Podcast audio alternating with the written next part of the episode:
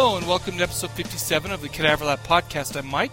Uh, you know, I don't have a heck of a lot to talk about here in the intro for this episode, uh, except to say that uh, we're saving all of the voicemails that we had from for this episode for next episode because of uh, the quick turnaround between the time that I released last episode and this episode. We basically weren't we, we didn't get them in time to put into the show. So if you call them in and you don't hear it this episode, don't worry, they will be in next episode.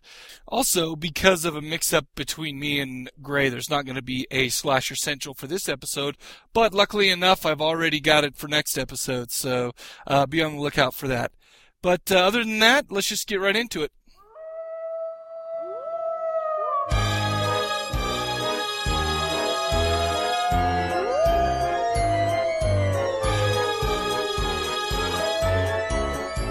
And now it's time for Cadaver Classics. Hello, everybody, and welcome to Cadaver Classics. I'm Mike, and with me, as always, is the legend. He told me he was, so that's why I said it. It's uh, Steven. What's up, man? Not a thing, brother. What's up? Nothing about the legend?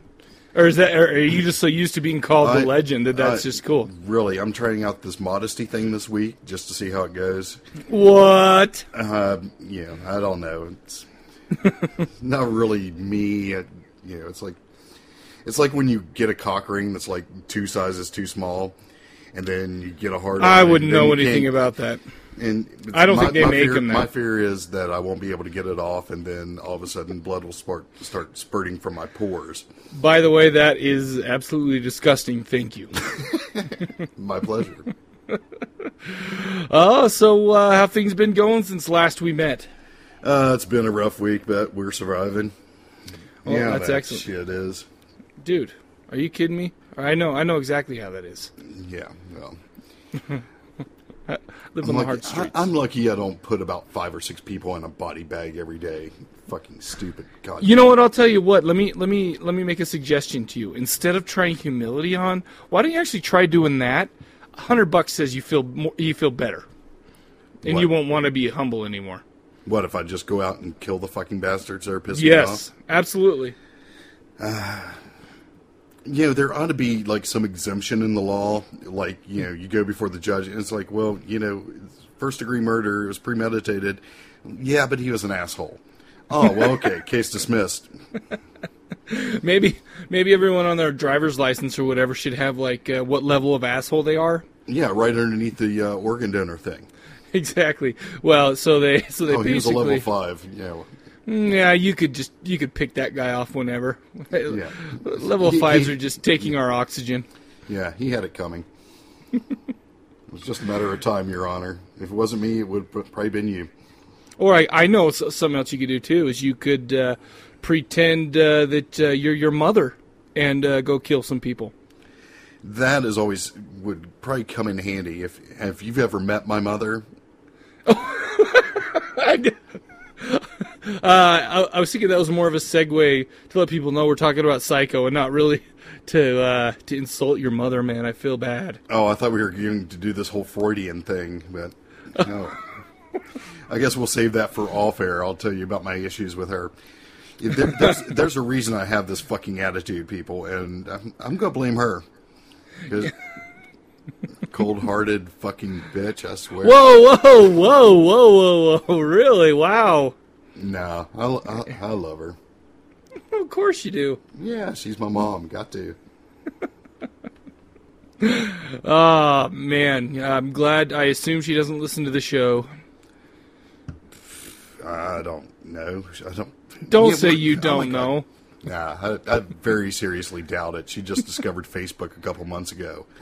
Oh, because so- that's the pinnacle of uh, culture right there. It is well, no. What it is, it's just another fucking thing to annoy me. Because now instead of like calling me and saying, "Well, why don't you call?" Now, Uh-huh. now, I, now I get the phone calls. Why don't you call? And then every time I check my fucking s- status, it's like, "Oh, Bunny left something on your wall," and it's like, "God, mom, Why aren't you calling? why don't you call?" You know what's funny is Just uh, seeing if you're still alive. We noticed you updated your status, so I guess you're. I'm like, I'm like, Jesus, mom, get off my back, all right? Do you, know what's funny I got is better uh, things to do. You know, I spent fucking 18 years with you people. Enough's enough.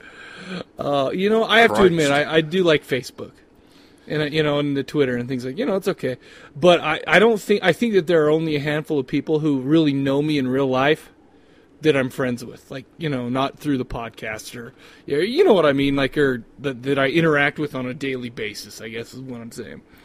Because I like to uh, I like to have my alter ego, you know.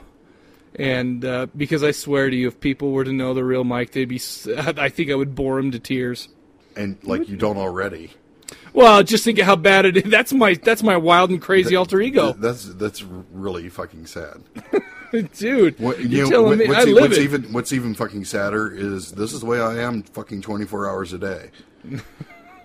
Um, you know, I hate to admit this is- fucking arrogant cock and uh, fuck you all. Well, you know what? I, I'm actually just kidding you. The, the the difference is, is on paper, I'm a pretty solid dude. You know, on paper. Oh, but when, you know, but once you start, once you start listening to this stuff and get to know me personally, I'm, you know, I'm just an a hole. Yeah, I don't, I don't know need to, I don't need to advertise that I'm an a hole to people that I deal with on a daily basis. That, that you know, I don't need to advertise that to them. No, you, you, you're a little cream puff. I know how fucking shit is with you. Forget- I, I, I do talk to you when, when we're not recording, and yeah, you're such a sweet fucking guy.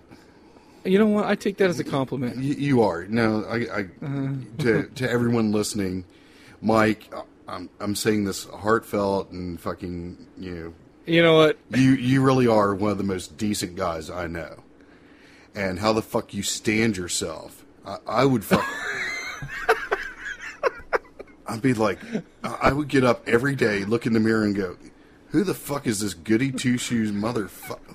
God, I just need to go break something."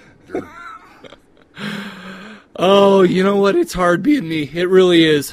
You know what? Uh, a life full of righteous indignation. You know, it's sometimes it wears on you, but you know what? I get over it. Yeah, well, I wish I could. Oh, well, that's excellent. I, I really feel good about myself now. Thanks. No, you know I love you, bro. of course.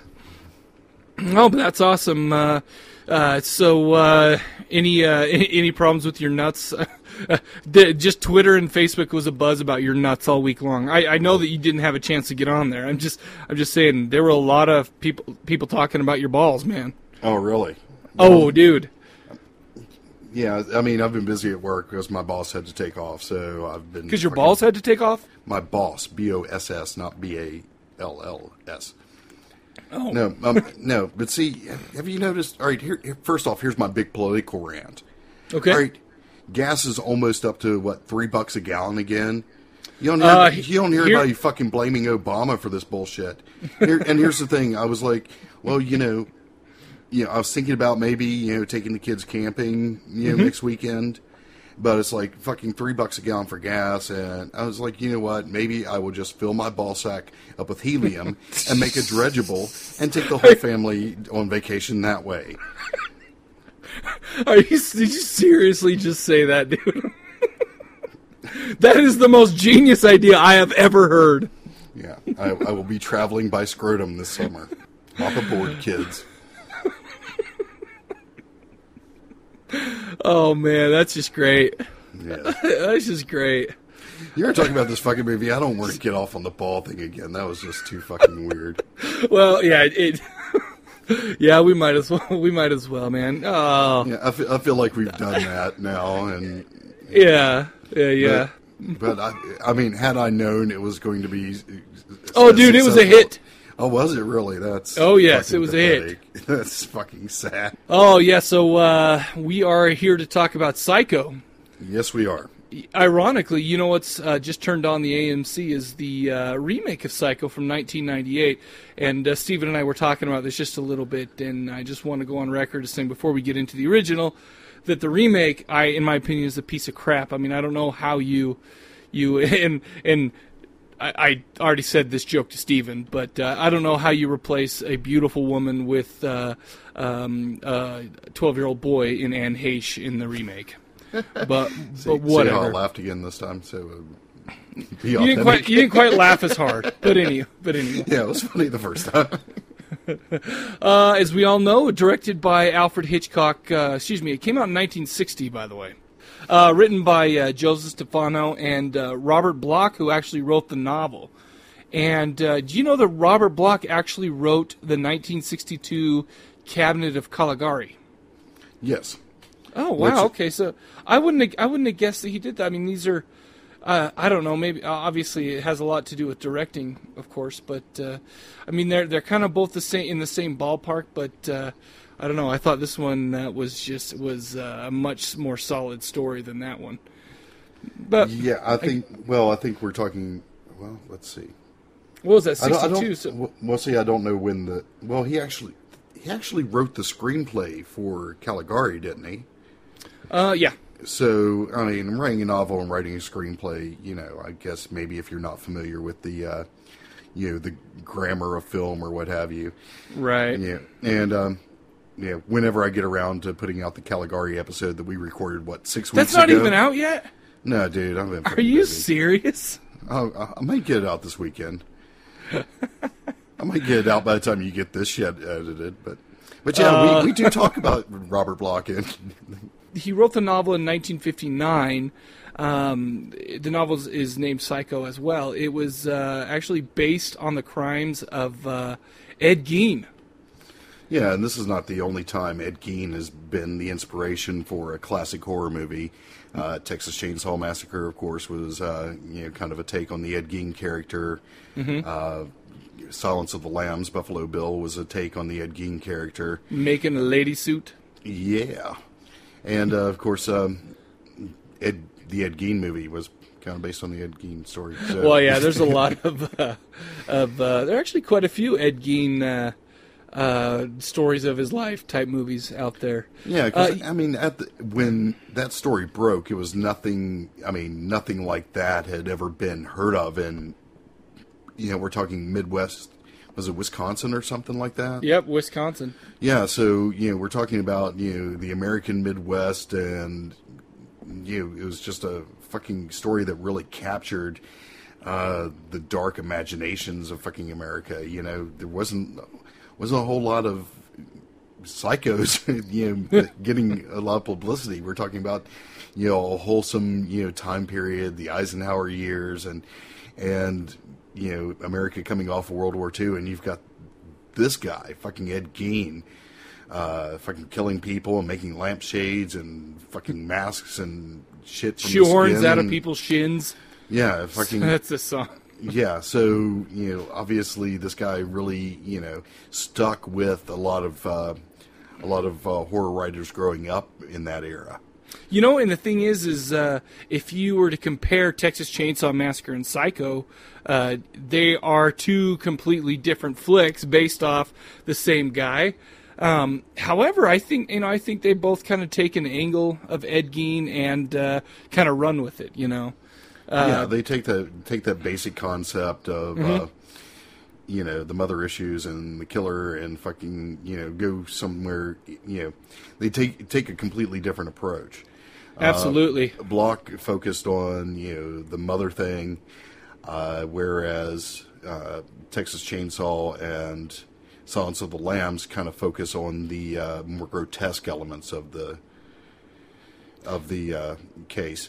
And You you, know, know- you do have the, the, the whole kind of taxidermy thing, you know. And Right. Plus, we're talking, you know, a difference of what Ch- Texas Chainsaw was what 14 74? years. I Yeah, think that was 74. yeah, and you know, fuck. I mean, things have changed a great deal in 14 years in American cinema. I mean, we talked about this a little bit, you know, before about uh, the censorship issues. Mm-hmm. Um, you know, for instance, uh, with this particular movie, the censors weren't going to let them use the word transvestite because of Oh, you know, that's- oh, really? perverted connotation. You know, I mean, that's how strict the censorship was, and there was a what what uh, Stefano did. He and Hitchcock actually threw a bunch of like stuff that they knew they were never going to use into this movie, Uh-huh. just so it would get taken out and draw attention away from the stuff that they were getting away with.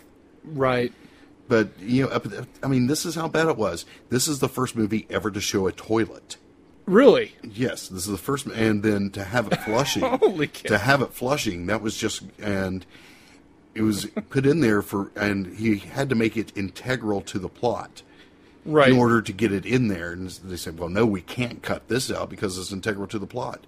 Right. You know, and so it, I mean, That's it's just bizarre, insane man. Fucking, you know, whereas, you know, and you know, at the same time over in England, you know, Peeping Tom was coming out the same Mm-hmm. year, and it's a very you know, kind of a perverse movie. And uh, it, it had its trouble with the censors as well, but I remember seeing Peeping Tom quite a while ago, and I don't really remember there being anything in there um, except for, uh, you know, maybe themes and uh, maybe taboo subjects and stuff like that. That was really, you know, that I think really could have been uh, uh, cut out by the censors. So I assume that either that's the way they wrote it, and it was just a different time, or the censors hacked the crap out of it. It's, I mean, what? Well, the, I think I think the only thing that actually not survived, I think there was a nude scene in Peeping Tom that ended up being cut and later restored uh, for like different countries. Really? Did let it go through, but certainly you know in England and me off? America, the nude scene was definitely cut out and wasn't put back in until uh, much later on. Uh, You got to realize that if we pretty- ever do that for this uh, for Cadaver Classics, you're gonna get the good. You're gonna get the good version like you did with Devil Doll, and I'll get the one that's edited, yeah, well, and that'll just piss me off. well, I've already got the unedited version, so but uh, but yeah, um, and Devil Doll is just what two years later, three years later, and yeah, we've actually remember. we've actually got a nude scene in it, and then so you Well, you you got a nude scene in it. well, I did, lucky me, two of them, but you know you get to seventy four, things have completely changed. You know, we've talked about you know the Hays Code and how they switched to the rating system in the late '60s and all that. Even if this were to come out in '74, which you know. I, I still think that I mean that this would have been a, a, had the same effect even in '74. I mean it's I mean it's not like this was really uh, the, whereas Texas Chainsaw Massacre you know, relied some on the gore and the you know and just the, the terrible visuals of of uh, you know the family and whatnot. I think this was a masterpiece of you know a different kind of of horror. You know the suspense and and, and what what have you. Um, I I don't. I would hope that I mean, even if this came out later, that they would have done it the same way. Just because I think that they captured a lot of stuff in here that uh, I think makes this a better movie than Sure Texas did. Chainsaw Massacre. Um, Alfred Hitchcock wasn't out to shock people with the you know with the uh, the visuals and the gore and you know and all these shocking things. He went out to make a uh, you know a suspenseful masterpiece, and I think I think he did that, and, and uh, I honestly think that that's why I think that I I like this movie more than I like Texas Chainsaw Massacre. Well, this movie does have. I mean, first off, first off, the script is fucking brilliant.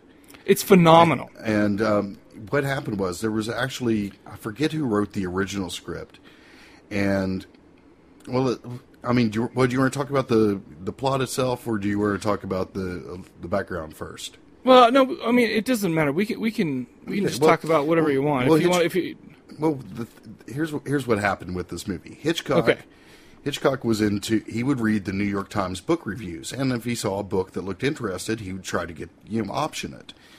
And um, he read the review for Psycho, and immediately uh, had his wife get hold of Paramount to see if they could do something with it. uh huh. And they were like, "Well, you know, we haven't really even looked at it." So he decided to fly, you know, from England to California to talk to them about it, and saw the book in the airport, and picked it up and read it on the way to California. And I mean, he'd never even read the book; all he had was the review, and knew this was something he wanted to latch onto because he. He, you know, we talked about uh, how William Castle, you know, had given Hitchcock the idea that he wanted to make a low-budget movie, Right. and he still owed Paramount one more movie. and he decided, you know, let's see what, you know, if what we can do with a million dollars and shoot a black and white movie, and and this seems like a good, you know, backstory to work with. And the first script he got, he apparently was boring. Really? And, and so he got this um, up and coming writer, hadn't really done much of anything, uh, Joseph Stefano. And Stefano took a completely unique approach to it. Rather than focusing, you know, on Ed Gein, he or uh, I'm sorry, Norman Bates. He he decided to focus on the victim first, and create you know this whole fucking thing with the victim. And when he pitched that to Hitchcock, Hitchcock was like, "Yes, and we've got to have a star."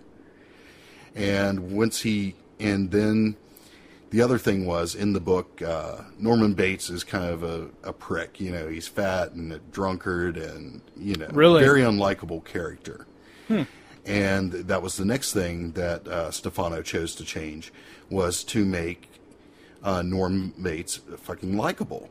Right. And he pitched that to Hitchcock, and Hitchcock says, "Yeah, let's get uh, Anthony Perkins for it." You know what? That's actually really because Anthony Perkins fit the description of what uh, was pitched to him by Stefano. that's interesting because I mean it, the uh, the picture of Norman Bates like the, the it just it just seems to go so well in this and uh, uh, it, it would be difficult to even think about this movie without uh, Anthony Perkins playing Norman Bates. And not only you know not only because his build and his look and anything like that but just because of um, I think i in he, he did so well with a lot of the dialogue that uh, you know in the exchanges that he had with uh, Marion Crane who was played by Janet Leigh you know and i think those are some of my very favorite parts is you know especially you know j- uh, just their their uh, uh, discussions back and forth and uh, just kind of s- watching anthony perkins as he uh, he, he kind of wears his emotions on his sleeve a little bit and uh, you know you could see him kind of getting tense and pull back get you know and stuff like that and i don't think that i would have been as interested if he wasn't uh, if he wasn't a likable guy No, you know, absolutely. if, if he was just a dick, I would be uh, screw this guy. You, yeah, you know, who, who, yeah, you don't have a vested interest in if this character is not likable. You don't have a vested interest in him, and second, absolutely. and, and secondly, it makes the twist even that much more, you know, you know, catches you Yeah. off guard. I mean, I remember the first time I saw this, I was probably you know, 12, 13 years old, Uh-huh. and I mean, even so, we're talking 83. Mm-hmm. and it still fucking blew me away. I was like, "Holy shit!" You know, I had no, no idea what was coming. uh huh. I mean, it, I was like, "Oh my god, wow!" And and it's because you know you you sympathize and empathize so much with uh, Tony Perkins. He's you know shy and awkward. You almost feel sorry for him, and Oh, you're almost absolutely. rooting for him. You know, Yeah, he's such You a likable character. He's just this normal guy, and you you can tell he's had it rough. You know through, eh, that. I mean that that whole scene. You know, he's in the office, and you know she's eating the sandwiches that he's fixed for her, and Right. talking about how his mother is. You know, he, he can't leave his mother, even though you know you can tell he wants to get away from you know the situation, but he's trapped. You Mm-hmm. know, the whole thing about being caught in a trap. And you know, I mean, he actually convinces her to take the money back. I mean, he's Mm-hmm. such a genuine character. I mean, it's just his his performance is fucking outstanding. It- and, and it's in no my opinion, his performance so- and Janet Leigh's performance really just made this whole movie. And I realized that that that, that Janet Leigh was only around in the first half of it, but uh, I mean. I, I, I was actually kind of bummed when we actually saw the shower scene, and I realized, I mean, and, and you know, she's gone. Mm-hmm. But uh, no, Anthony Perkins did a great job. Oh, Uh, it, it- it's funny because uh, you mentioned how they were talking about the mom and stuff, and that and that's really what uh, really what they took from uh, Ed Gein's, you know, his life because apparently um, his mother was uh, you know very strict. You know, I, I think it was like some kind of a uh, Christian upbringing, uh, and he actually she actually taught his her kids the inherent evils uh, of uh, you know of women and the world and things like that. And uh, I think I read uh, I can't remember exactly where I read it. It had something to do with uh, that women are all evil and they're instruments of the devil, including myself. You know this No. and that. And you, and you think that um, you take that in, in the context of Norman Bates. Obviously, it, they they took. It seems like they just picked that right out of Ed Gein's life. oh yeah, absolutely. And having been married twice, uh, I can pretty much see that fucking point of view. But um, Oh, that's excellent. uh, by the way, uh, Janet Leigh, who played Marion Crane, was freaking gorgeous. Oh, uh, hell yes. I I I mean, it is amazing to me how I mean, just just how I don't know, just how striking she is, and, and uh, you know, she really just commands your attention. Um, you know, I mean, obviously she's a, she's a she's a good actress, but her looks, man, it was it was hard to take my eyes off her. You know, Oh yeah, and and and uh, I, I just kept thinking to myself, okay, you know, if this was like five years later, maybe that lingerie would be a little bit skimpier because well, you know, the thing is, is there's I think there's a certain classic um, charm to uh, that giant bra she was wearing. You know, but you know, it's I, I don't know. It was still. It, I mean, I, I really I Oh, really and, just and, thought she was and, awesome. Yeah, and of course, you know, again back to the censorship thing, like the scene where uh, Norman is spying on her. Uh-huh. She actually takes the bra off, Right. but they, of course, they had to cut that. Really? Yeah. But didn't they? They. I thought I thought it showed her taking. it, Uh, was it taking it off, or did I just? She no, Do we just see her drop her robe or something?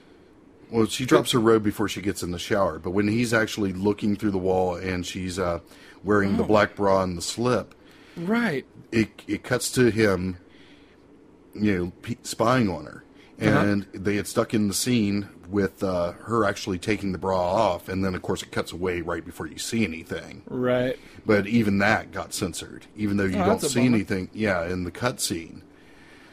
Hmm.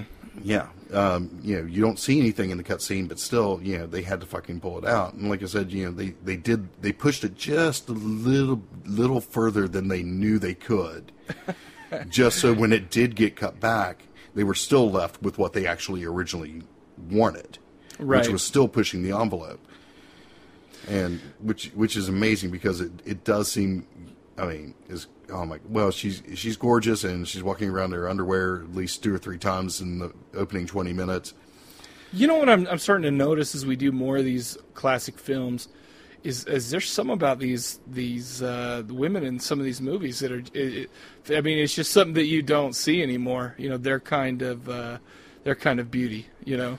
Yeah it's it's that more that classical beauty versus you know the hot chick Yeah. you know i mean megan fox is fucking hot but you know she and also i think i think there's well i think it's a glamour thing really the Well, women in the a women- certain class. Yeah, exactly. Whereas Megan Fox is a fucking fruitcake who thinks her vagina has magical powers. And Some would know, argue it does. Well, you know, I wouldn't put my enormous ball sack near it. Well, that's because she uh, would bite it off with her vagina teeth. Well, yeah. I mean, or shoot it with magic fucking sparkle beams or whatever the fuck is Sparkle, sparkle vulva lasers. sparkle vulva lasers. Sorry. her clitora ram or whatever. uh, I don't know, but yeah, I mean, the, you know. Plus, you, there's a. I, I think there's a certain, mis, still a certain, uh, maybe looking back on it, there's a certain that Hollywood mystique versus you know, uh, you know, the tabloid fucking thing where you know, That could have a lot to do with it. Yeah, that's a good point. yeah, you know, there there's still a mystique about actresses. You know, yeah, there's still kind of Hollywood. Right. Hollywood. Uh, there were, I mean, you know, of course, there was Hollywood Babylon. You know, and the seedy underbelly, and you know, Fatty Arbuckle. You know, fucking killing chicks and shit. But uh, Right, but it's not like you saw it on freaking TMZ every day or what, Yeah, or the E channel and stuff. yeah, like there's that. still a certain mystique to these, you know, Hollywood actresses, and now they're just fucking fodder for fucking scandal, and everybody wants to see them fucking, you know, the next bit of lunacy, and of course, you know, they're fucking more than happy to give it to us.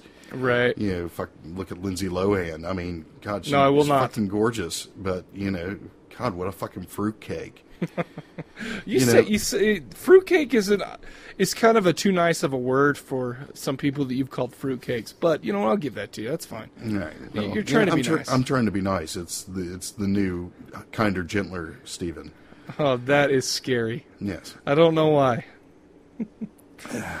oh, let's see. Let, let's uh, talk about uh, Vera Miles, who played L- uh, Lila Crane, uh, who was uh, Marion Crane's sister. We also had John Gavin, who played Sam Lu- sorry, Sam Loomis. Mm-hmm. And uh, we also had Martin Balsam, who played Milton Arbogast. Um, basically, just to you know, let's go over the plot really quick. Uh, starts out in, uh, I believe it's Phoenix, Arizona. Uh, the movie opens up with a scene where Marion Crane and uh, Sam Loomis are, you know, kind of in a hotel room, and uh, I mean, I assume that they're uh, going for some afternoon delight. Mm-hmm. You know, some lunchtime fun. Yeah, Uh, picking up a nooner. a what? A nooner. A new.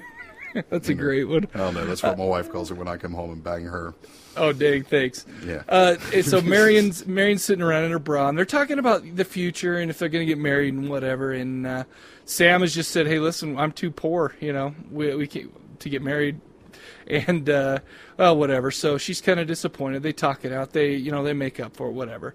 Uh, she heads back to work, and uh, an interesting opportunity opens itself up. Basically, uh, a client of uh, the guy who she works for, you know, says, "Hey, I'm gonna." I can't remember exactly what it was. It was some kind of a real estate deal? I don't. I don't even remember what they if they said what Yeah, it he was. was. what. I think he was buying a house for his daughter. As a oh, that's right. The 18 year old who was getting married. You're right. Yeah, which You're is way too young. Kids, if if you are under thirty and planning on getting married, don't fucking do it. Dude, I got married when I was 23, and I'm very happy. Well, you're the exception that proves the rule. Okay, well, whatever. Uh, anyway, so he basically gives the guy forty thousand dollars in cash, and uh, Mary uh, Marion finds herself responsible to go deposit that money in the bank.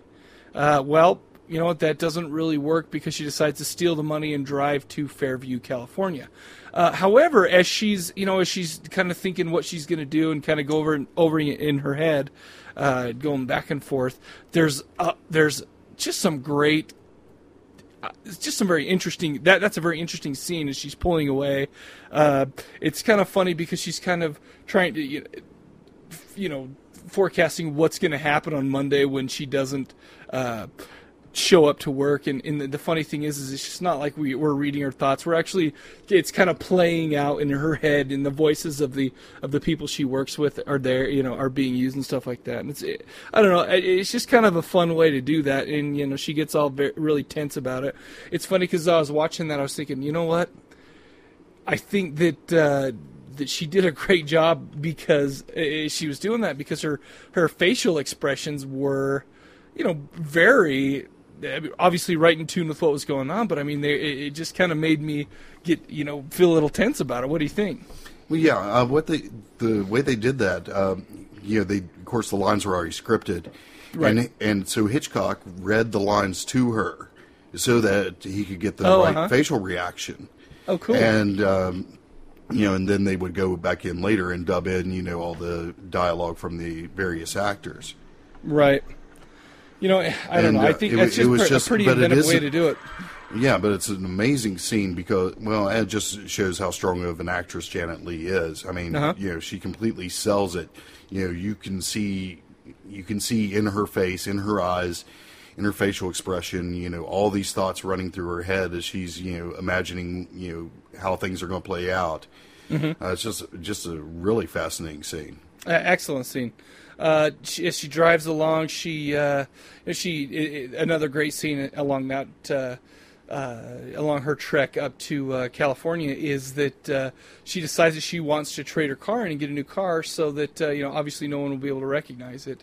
Uh, you know, it's funny because the you know the the guy comes out one of the most polite car salesmen I've ever seen uh, comes out is talking with her basically you know whereas he's used to people you know taking a little while taking their time to pick out a new car she just wants it to uh, uh, she just wants to trade the car, get her money, or, or you know, give the the what was it, her car, trade her car in plus seven hundred bucks or something like that, and uh, get out of there. And uh, I thought that was another pretty pretty intense scene because uh, here she is, and it's almost like um, a little bit.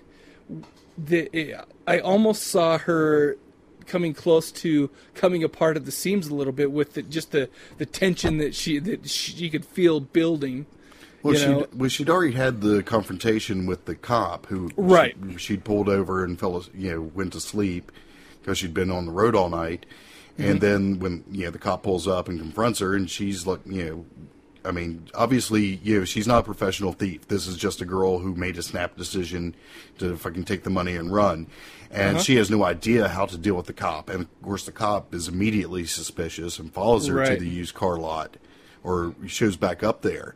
And so mm-hmm. she's trying to make this transaction and get the hell out of there before the cop doesn't, you know, before the, you know, she gets the cop's attention again. Well, you know, and he's the cops all over it. He fucking and you, you know, and this is one of the great things. Again, you go back to the script and the direction.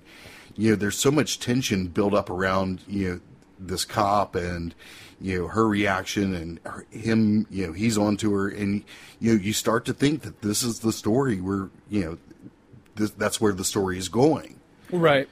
And you know of course it's going to take a you know big 180 here in you know about Oh, 20 minutes but but you know they did a beautiful job of setting up you know that this is going to be this cat and mouse thing maybe between the cop and and uh, Janet Leigh or you know that that's that's the going to be our focus Right. And- you know what? Also, I think that scene did was, uh, you know, just like they, uh, um, you know, they set Norman up to be a likable guy. I think this was. I mean, you could kind of see that she was very feeling that she, that she wasn't, you know, this this uh, thief or whatever. You know, she, that she wasn't this seasoned whatever. And uh, you know, I actually started to feel a little bit. Uh, you know, a little bit, uh, not necessarily sorry, but I was like, uh, you know, I started kind of getting in her corner there because it's like here, she was getting scared and she was tense. And uh, basically, I was just like, oh, I, I just kind of found myself thinking, man, just get out of there, you know, Yeah. and whatever. So I kind of got behind her on that as if I already wasn't because of her looks, but I think that really helped out as far as, uh, you know, me. Because you typically, yeah, you steal 40 grand, you know, you're, uh, you're obviously a, uh, a thief and whatever, but, uh, you know, I mean, it's just made her seem vulnerable. You Yeah, know, se- seem like, uh, you know, that uh, freaking everybody makes mistakes, and that, this is just what she's doing. She's, Yeah. you know, not necessarily a bad person or anything like that. no and and they did, Even if, even though if it was my forty grand, I would, oh, she'd be a bad person. Well, yeah, if it was your forty grand, then fuck her. But but no, I mean they did such a great job. The opening scene, you know, setting up her situation, you know, showing you know how passionate she was for this guy, you know how desperate she was to you know to be with him, and then you put her in this other situation where you know she she is vulnerable. She's you know made a, a dumb decision and. You know, now she doesn't know how to deal with it when there's a little bit Right. of pressure on her. She's, start, you know, the cracks are starting to show. Yep. So yeah, I mean, it's, I mean, you just completely buy into into you. You're along for the fucking ride. Absolutely. And uh, so it's basically after that, she takes off and uh, she starts driving through some pretty heavy rain. She decides she wants to pull off and uh, she sees the Bates Motel. Uh, pulls up there and, um, you know, and kind of what we were talking about. You, the, she looks up at the, at the adjacent house and, uh, you know, she kind of she sees uh, a woman walking in the in the window, and then Norman comes down from the house to uh, to check her in and uh, starts a conversation with her. And and the thing I like, I mean, we said that he's a very likable guy, and in uh, you know he's a, he's very polite, and uh, I just think the, the the one thing he was almost childlike and naive. Oh, absolutely. And it's like, that- that was very endearing. Life. Yeah, yeah. You you you feel for this guy. You know, Yeah. you know he's in a rough situation, and you, you he's socially awkward, and I mean he's he's just so fucking nice. And Yeah. then, but and but then you see, you know, he's got all, the, and he talks about like the animals. You know, he stuffs birds because you know because a real animal and kind of give him the creeps. You know, yep, you know he couldn't stuff a cat or a dog because you know it, that's just not for him. Yeah, no.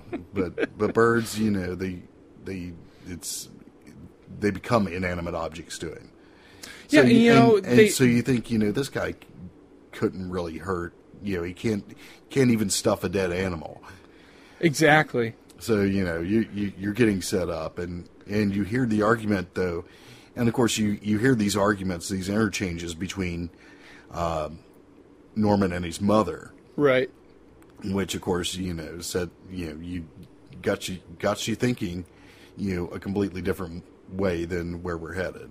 Absolutely, and you know it's kind of funny because uh, uh, he you know he invites her up for dinner to the house, but uh, you know he, you, we hear this exchange between him and his mother, and uh, his mother's kind of yelling at him, and you know, and and whatever, and he, he, so he decides to bring the lunch down or the, the dinner down, and that's uh, and, and this is the this is what we've been talking about the conversation that they had as uh, as uh, Marion is is eating in the parlor with you know where all the um, uh, like the stuffed birds and things like that are, which is pretty bizarre. But that was that was probably my favorite scene in except for the shower scene because you know I, I was like trying to do like super fast eye motions to see if I could see any nudie parts, but. Uh, but this, I mean, that scene where they're having that uh, exchange in the parlor was pro- was was one of my favorite scenes in the whole movie, just because they they were going back and forth.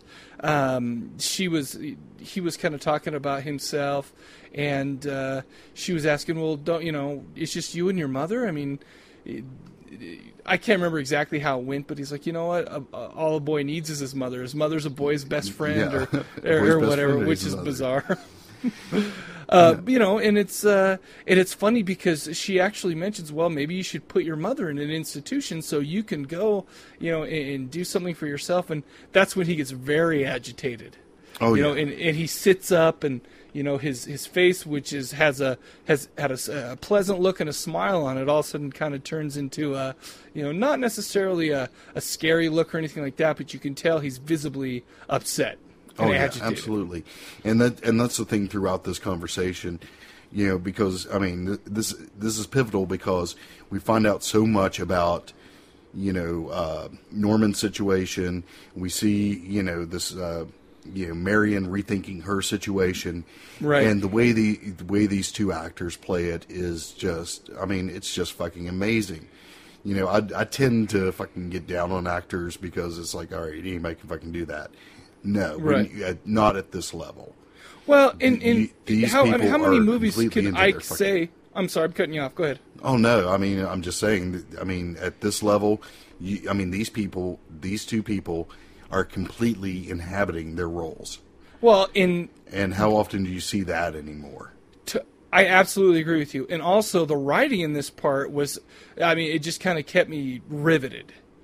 And, you know, so here they are doing this back and forth. I mean, how many movies, especially since I'm into horror movies mainly, I, how many movies can I say that, oh, an exchange, uh, a conversation, an exchange between two folks, you know, uh, before anything really happens in the movie, you know, before, you know, is my favorite part. I, this is like the only one. I mean, sure, there are great conversations when there's somebody's explaining how the, how the, or, you know, towards the end, see some twist or whatever.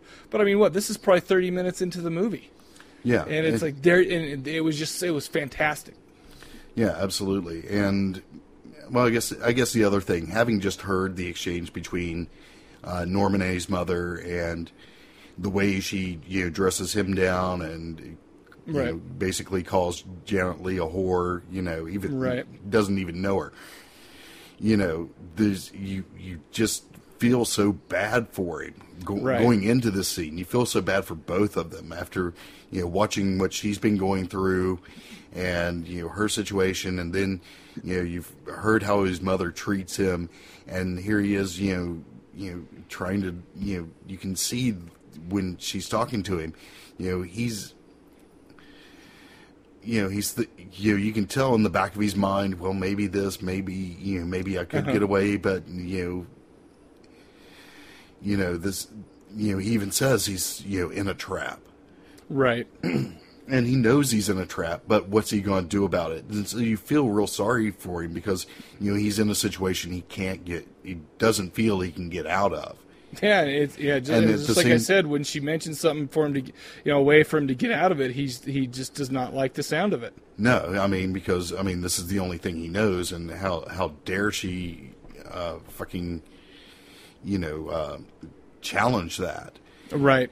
But and, but then you, I mean, but the immediately following that, you know, you see that little flash of anger in him, and then he's just like, passes it off. You know, we all go a little mad sometimes, Right. and which is you know, of course, an iconic line from Absolutely. and, and it's just the delivery is so perfect. I mean, just an amazing fucking Oh, he, scene. he does a great job in this role. oh yeah. I mean, he's completely believable. Well, th I mean, there's absolutely, yeah. I mean, there's a there's a reason why you know that's when you mention the name Anthony Perkins, you think Norman Bates because I mean he he. I feel like I'm gushing over this movie a little more than usual. Oh yeah, uh, I know exactly what you mean. I mean, it's just fucking brilliant. My daughter's, as a matter of fact, uh, my daughter was well, she's probably finishing it up about now.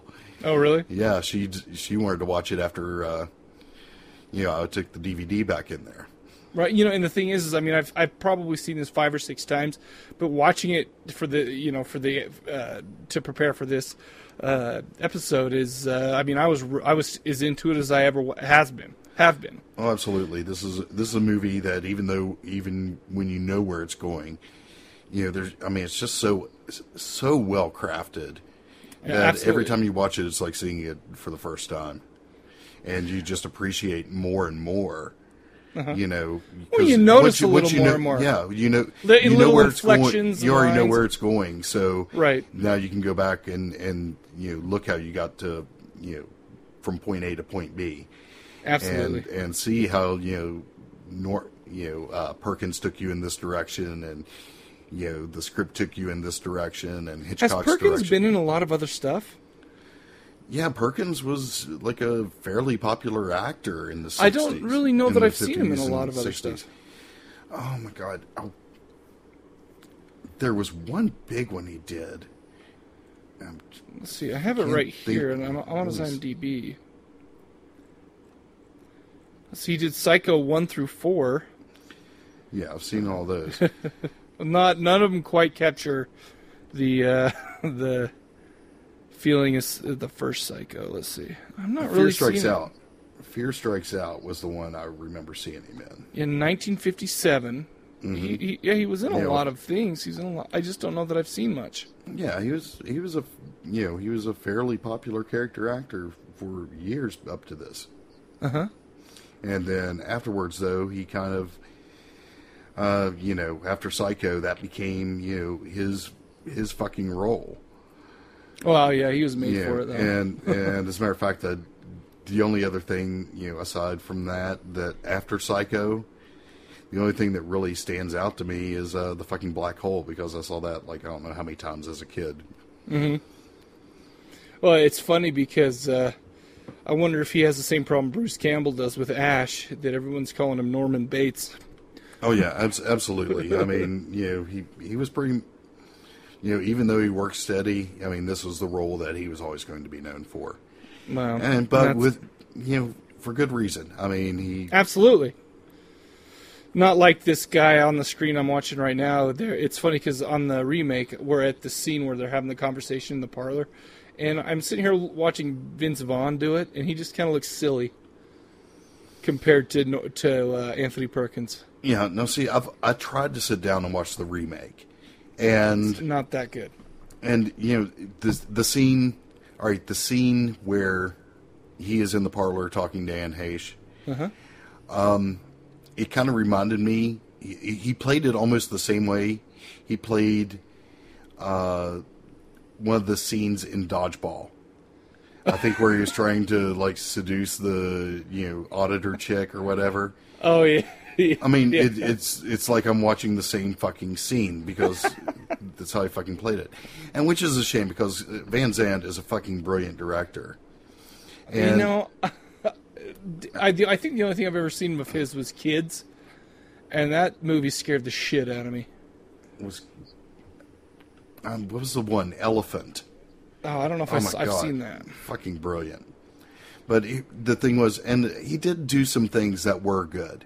Um, For instance, the opening scene where originally they wanted to have uh, Hitchcock wanted to have like one shot across the city and then into the window. Instead, he ends up having to do a bunch of uh, dissolves. from- Right. And you know now they have like you know camera mounts that are more sophisticated and steady. They could do a helicopter shot, you know, come across the whole city and into the window. So How he did. effective is that when it ends on Anne Heche, though? Yeah, exactly. Really? I mean, and which which kind of surprises me because um, I don't know if you've ever seen uh, Orson Welles' uh, Touch of Evil. Uh, I don't know that I have. I mean, it's the one where Charlton Heston plays a fucking Mexican. How, I mean, the studio did the casting for him. I mean, they basically made him. To, but um, the fucking brilliant opening shot where you know the camera covers like the whole, practically the whole city, and you follow this car around, and it's just one continuous shot Really? until you get to the border. I mean, just fucking brilliant. And and as the camera's moving over different parts of the city, you'll hear the soundtrack changes to like reflect what you're looking at. Mm-hmm. Like you'll hear Mexican music coming from this cantina or whatever. You know, just fucking brilliant, fucking opening shot. So um, it really surprised me when I found out that you know Hitchcock couldn't do the shot he really wanted to. Mm-hmm. But I guess you know it's it's a little bit. I guess you know you, you got to look at your locale and you know whether or not you can use a crane versus a helicopter or whatever. Right. But anyway, but anyway, I think Van Sant was trying to be respectful of the material. well, it seems like But- they shot it. I mean, they did it shot for shot. Yeah, absolutely. You know, they did go but- by the by the original script and what Hitchcock's original intentions were. But I think I think casting hmm.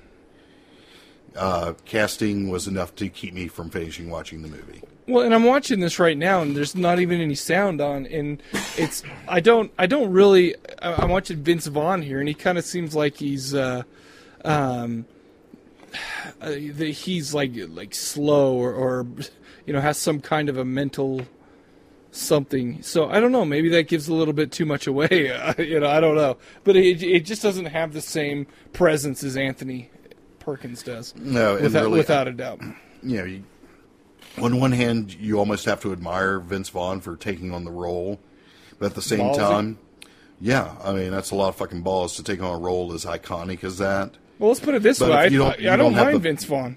Yeah, as as far Come as on, like, freaking uh, old school. You kidding old me? school and uh, old school and dodgeball and uh, fuck, you know, I can as a, com- a comedic actor, yeah, Yeah. but but he doesn't have the fucking chops to take on Norman Bates, Well- and I'd I'd be hard pressed to find an actor that could take on that role.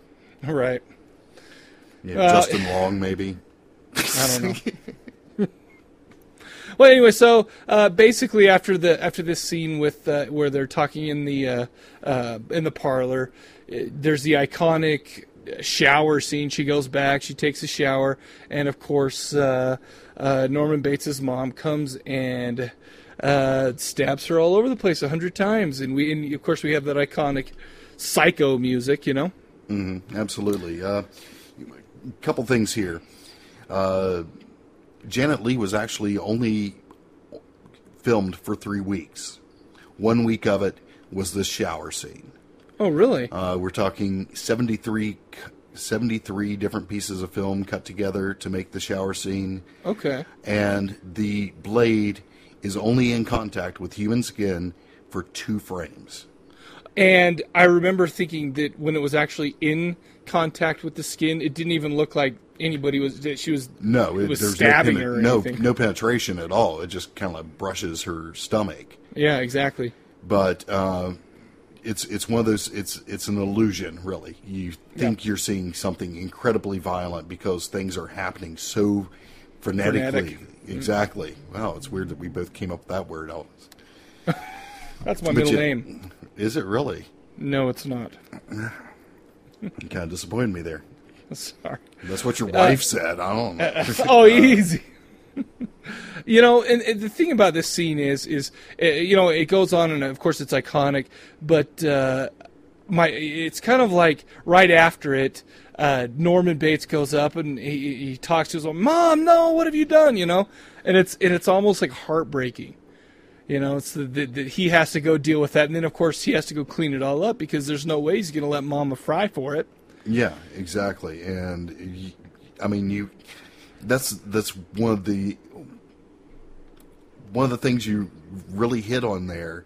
I mean, you would first off, it's a horrifying scene. Right. I mean, it does fucking grab you.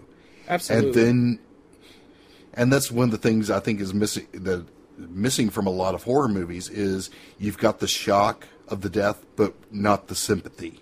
Exactly. I don't think it, they don't really do that anymore, where you, you feel sorry for the fucking victims. Or in this case, you feel sorry for you know Norman who has to cover it up, Right. and you know what fucking horror slasher movie or what have you, you know, generates that kind of emotion anymore. It, they don't. It's been, it's been quite a while. yeah. So you know, I mean, that's one thing. You know, I kind of I'm not a big fan of. Um, oh God, what was that one we did on the first douchecast? Martyrs. Been- oh yeah, yeah, yeah. Okay. That's that's one where you. I mean, it's just so brutal, and you definitely feel the sympathy for the victim there. right. But but it's fucking rare in a horror movie anymore. Yeah. To find feel sympathy for anybody because all the victims are fucking douchebags that have it coming to them, and yeah. the killers Nightmare are. on Elm Street 2010. Oh my god! I, I, don't did- know if they had it coming to them, but I didn't give a shit. I didn't care, yeah. and I mean we could talk about that because I don't, I don't know. I was you know I was actually kind of pissed off where they set it up that he might be innocent. I was like, what the fuck? Why not just go ahead and make him fucking innocent? Do something fucking original in this piece of shit. Uh huh. But I don't know. I, I didn't hate Nightmare. I, I like just it. thought it was. I just thought it was subpar No, for I- anything really. I mean, I couldn't attach myself to to any of it really. yeah, uh, Jackie Earle Haley, I like. I mean, He was he was good. He but- was good. But look who look at what he had to deal with: the generic, mopey, uh, you know, unlikable teenagers. yeah, I mean, I, I don't know. All right, Anyways, Yeah. getting back to Anyway, the getting back to the plot. Basically, the rest of the movie is, uh, you know, it's and I, and I don't mean to skip over it. We're just kind of going along, but Yeah. it's uh, Marion's sister and uh, Sam Loomis actually trying to figure out what happened. Mm-hmm. You know, and of course they get led to uh, Norman Bates and the Bates Motel, and uh, but those two and almost and also a private investigator named uh, Arbogast. And uh, you know, and, and the rest of the story is them figuring out what what happened, and and uh, like you were saying earlier, the ending of this movie is is powerful and freaky. Oh yeah, absolutely. Um, and one of the, one of the funny stories about uh, Norman's mother, uh, Janet Leigh says that uh, Hitchcock would place different versions of Mrs. Bates in her dressing room, Uh huh. and you know they would try different looks, and the one that made her scream the most was the one that they used.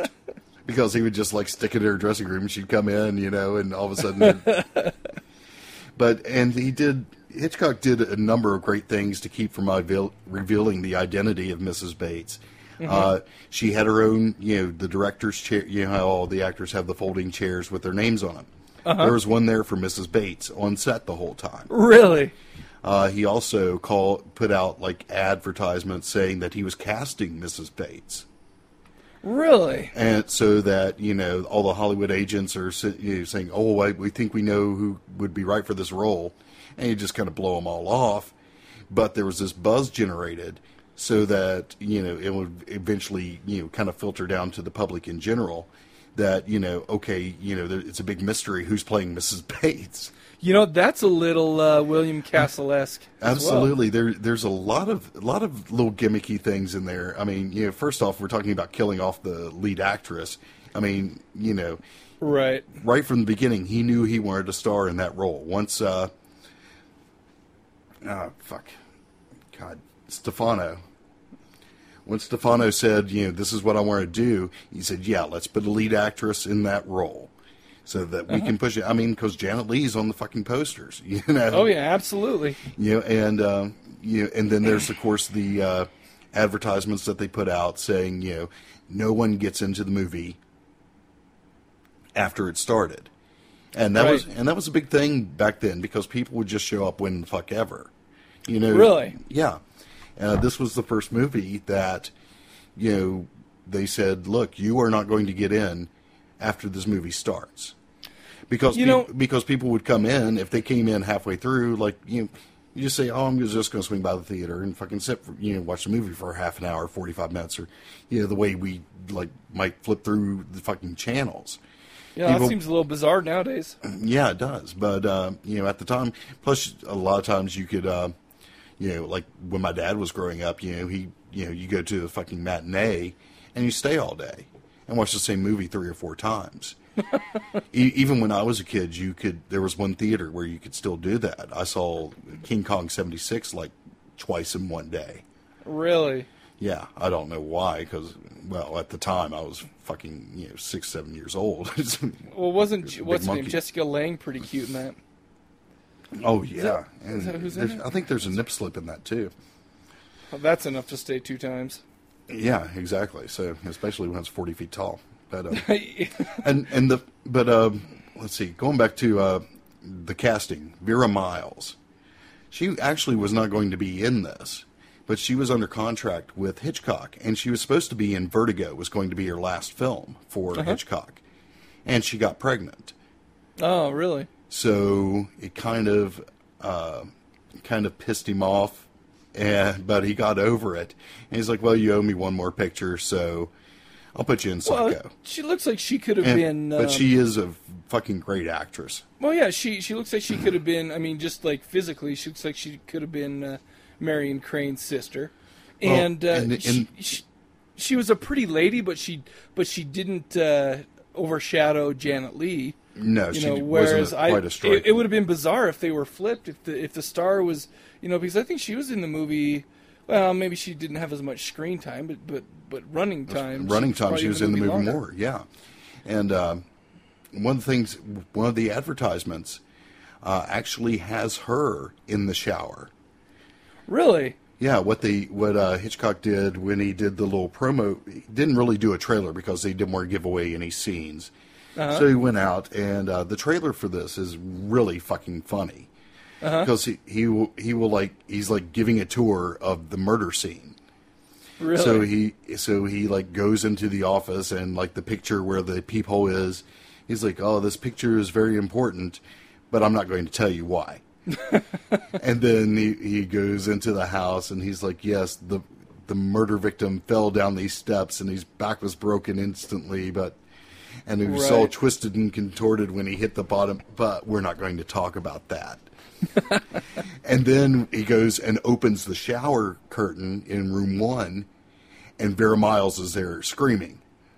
really? And it flashes the Psycho logo over her face so that you really can't fucking tell. Yeah, yeah, was that Vera Miles or was it? so, you know, he fucked with you the whole time. It- the lead into this. And another great thing that happened was by not allowing people to come in after the show started and got all the theater managers to go along with it. Uh-huh. You show up, say you show up half an hour late. All right, so you buy your ticket for the next showing because they won't Uh-huh. let you in.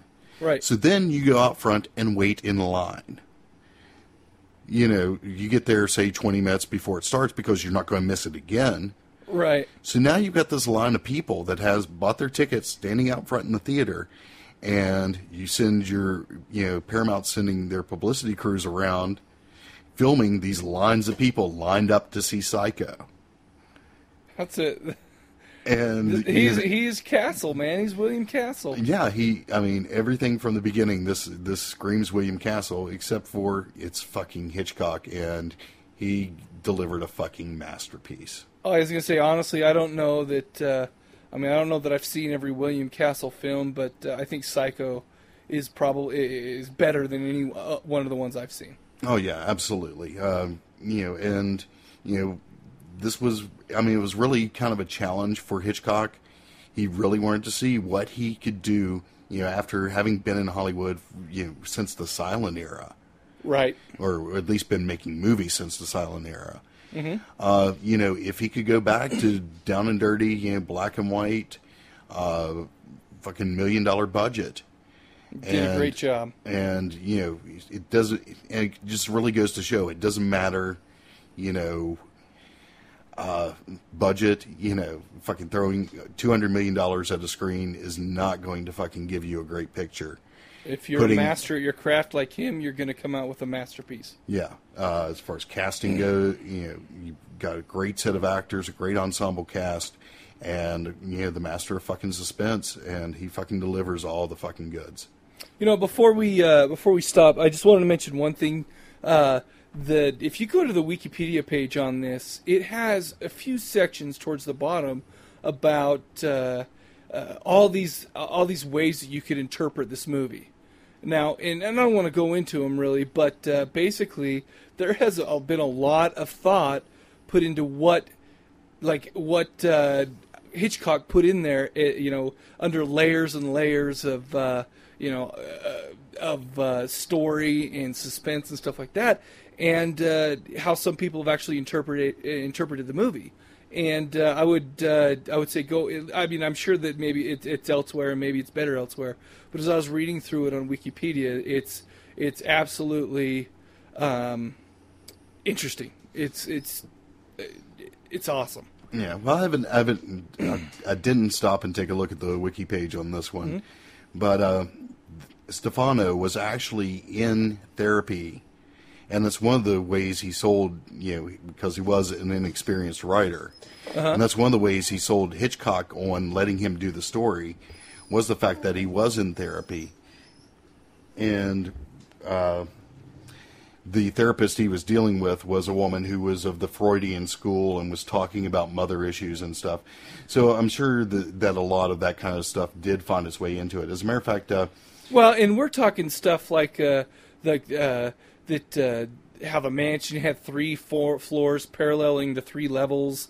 Uh, that uh, wha- what is it like? Here to psycho psychoanalysis attributes to the human mind. Uh, like the first floor would be the superego. Um, you know, the the another one would be the ego, and the basement would be the id.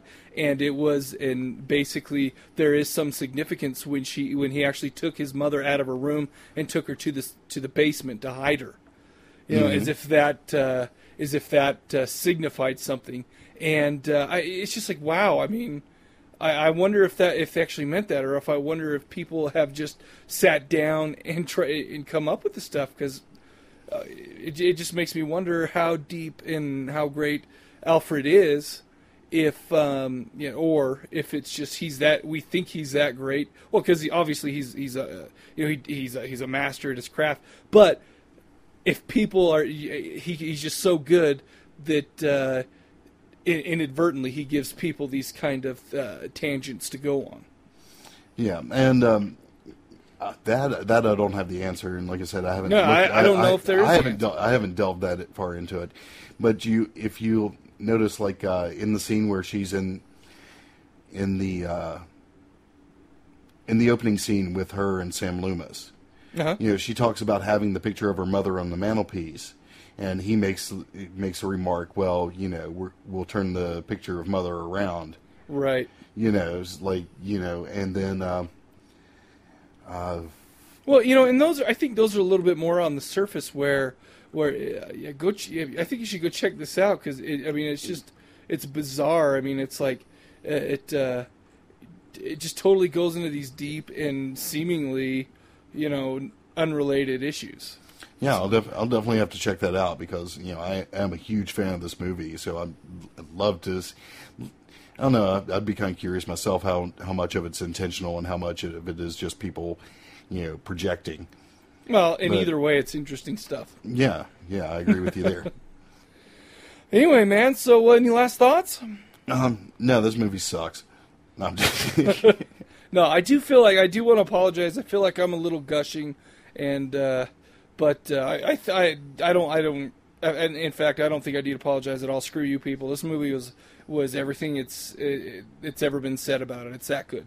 Oh yeah, absolutely. There's a reason why Norman Bates is on the AFI list of you know hundred best uh, villains.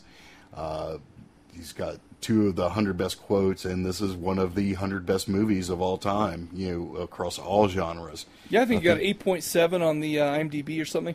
Yeah, um, I can't, I can't imagine that anyone hasn't seen this movie. But uh, if if you haven't, there there's fucking no excuse for it. You've you've got to fucking see it. It is on Netflix streaming. You know, if you're a Netflix member, you can check it out. Uh, didn't in their uh, in the 50th anniversary coming out? In their 50th anniversary edition, I don't know whether it's out yet, No, I the don't, I don't know if there this is, is the not. yeah, this is the 50th anniversary, and there is Yep. is going to be a uh, brand new DVD release. That I can't wait to get my 50 fucking years old? Wow. Yeah, This is a 1960 great to movie, 2010. man. Yeah, it it holds up today, and you know I'm I'm actually really anxious to uh, see what my daughter thinks of it now Cool. that she's about through with it.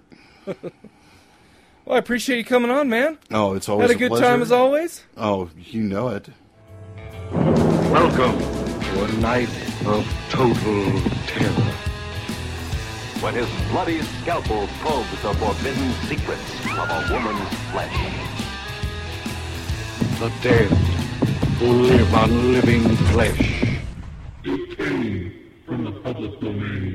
Hey folks, it's uh, Aaron again with another edition of It Came from the Public Domain. Tonight we're going to be talking about Funeral Home, aka Cries in the Night from 1980. Um, written by no one that anyone cares about, and directed by a guy who did some uh, TV, did some Friday the 13th the series, Poltergeist The Legacy, uh, some of the new Outer Limits, uh, new as in the 90s version, I guess. And, uh, starring basically no one, uh, except for horror fans may recognize uh, Leslie Donaldson. She was in uh, Happy Birthday to Me and Curtains and a few other things. Also, she was a voice of uh, several Ewoks in the uh, Ewoks cartoon. Uh, basically, she looks like a uh, beta version of Kathy Ireland, where the features are all there, but they're not quite working yet. Um, the story is about this girl who goes to help out her uh, grandmother, who is converting the old family funeral home into a uh, tourist hotel. And throughout the whole movie, uh, Grandma talks about how great the grandfather was and how strict he was and how religious he was, and that kind of thing. And then, of course, guests show up and they do things that aren't uh, according that don't go by those rules, and she doesn't like them, and uh, talks about how grandfather is going to not be happy. Of course, eventually these people die. One someone gets stabbed or beaten with a shovel. One gets their car run into a quarry. Uh, different things happen. We're never quite sure what happens. We hear uh, grandma talking in the cellar to the grandfather but we never see him. I mean, I think if you've seen Psycho, you can tell where this is going. But uh, the girl starts to get suspicious. Uh, her new boyfriend tells her, you know, different stories about her grandfather that doesn't ma- that don't match up with what the grandmother is telling her. Uh, it turns out one of the guests in the hotel is also there uh, to investigate the disappearance of his wife, and it appears that the wife and the grandfather were having an affair, which doesn't match up to what she's been told. Another couple in the hotel is a man. These are one of the people that don't uh, adhere to the uh, grandmother's strict uh, moral ideas. Uh, there are a man who's cheating on his wife, and the woman he's cheating with is, is the one with him. Who the woman complained like nonstop about everything, and the only thing I could think was, if this is the woman he's cheating with, how bad must his wife be?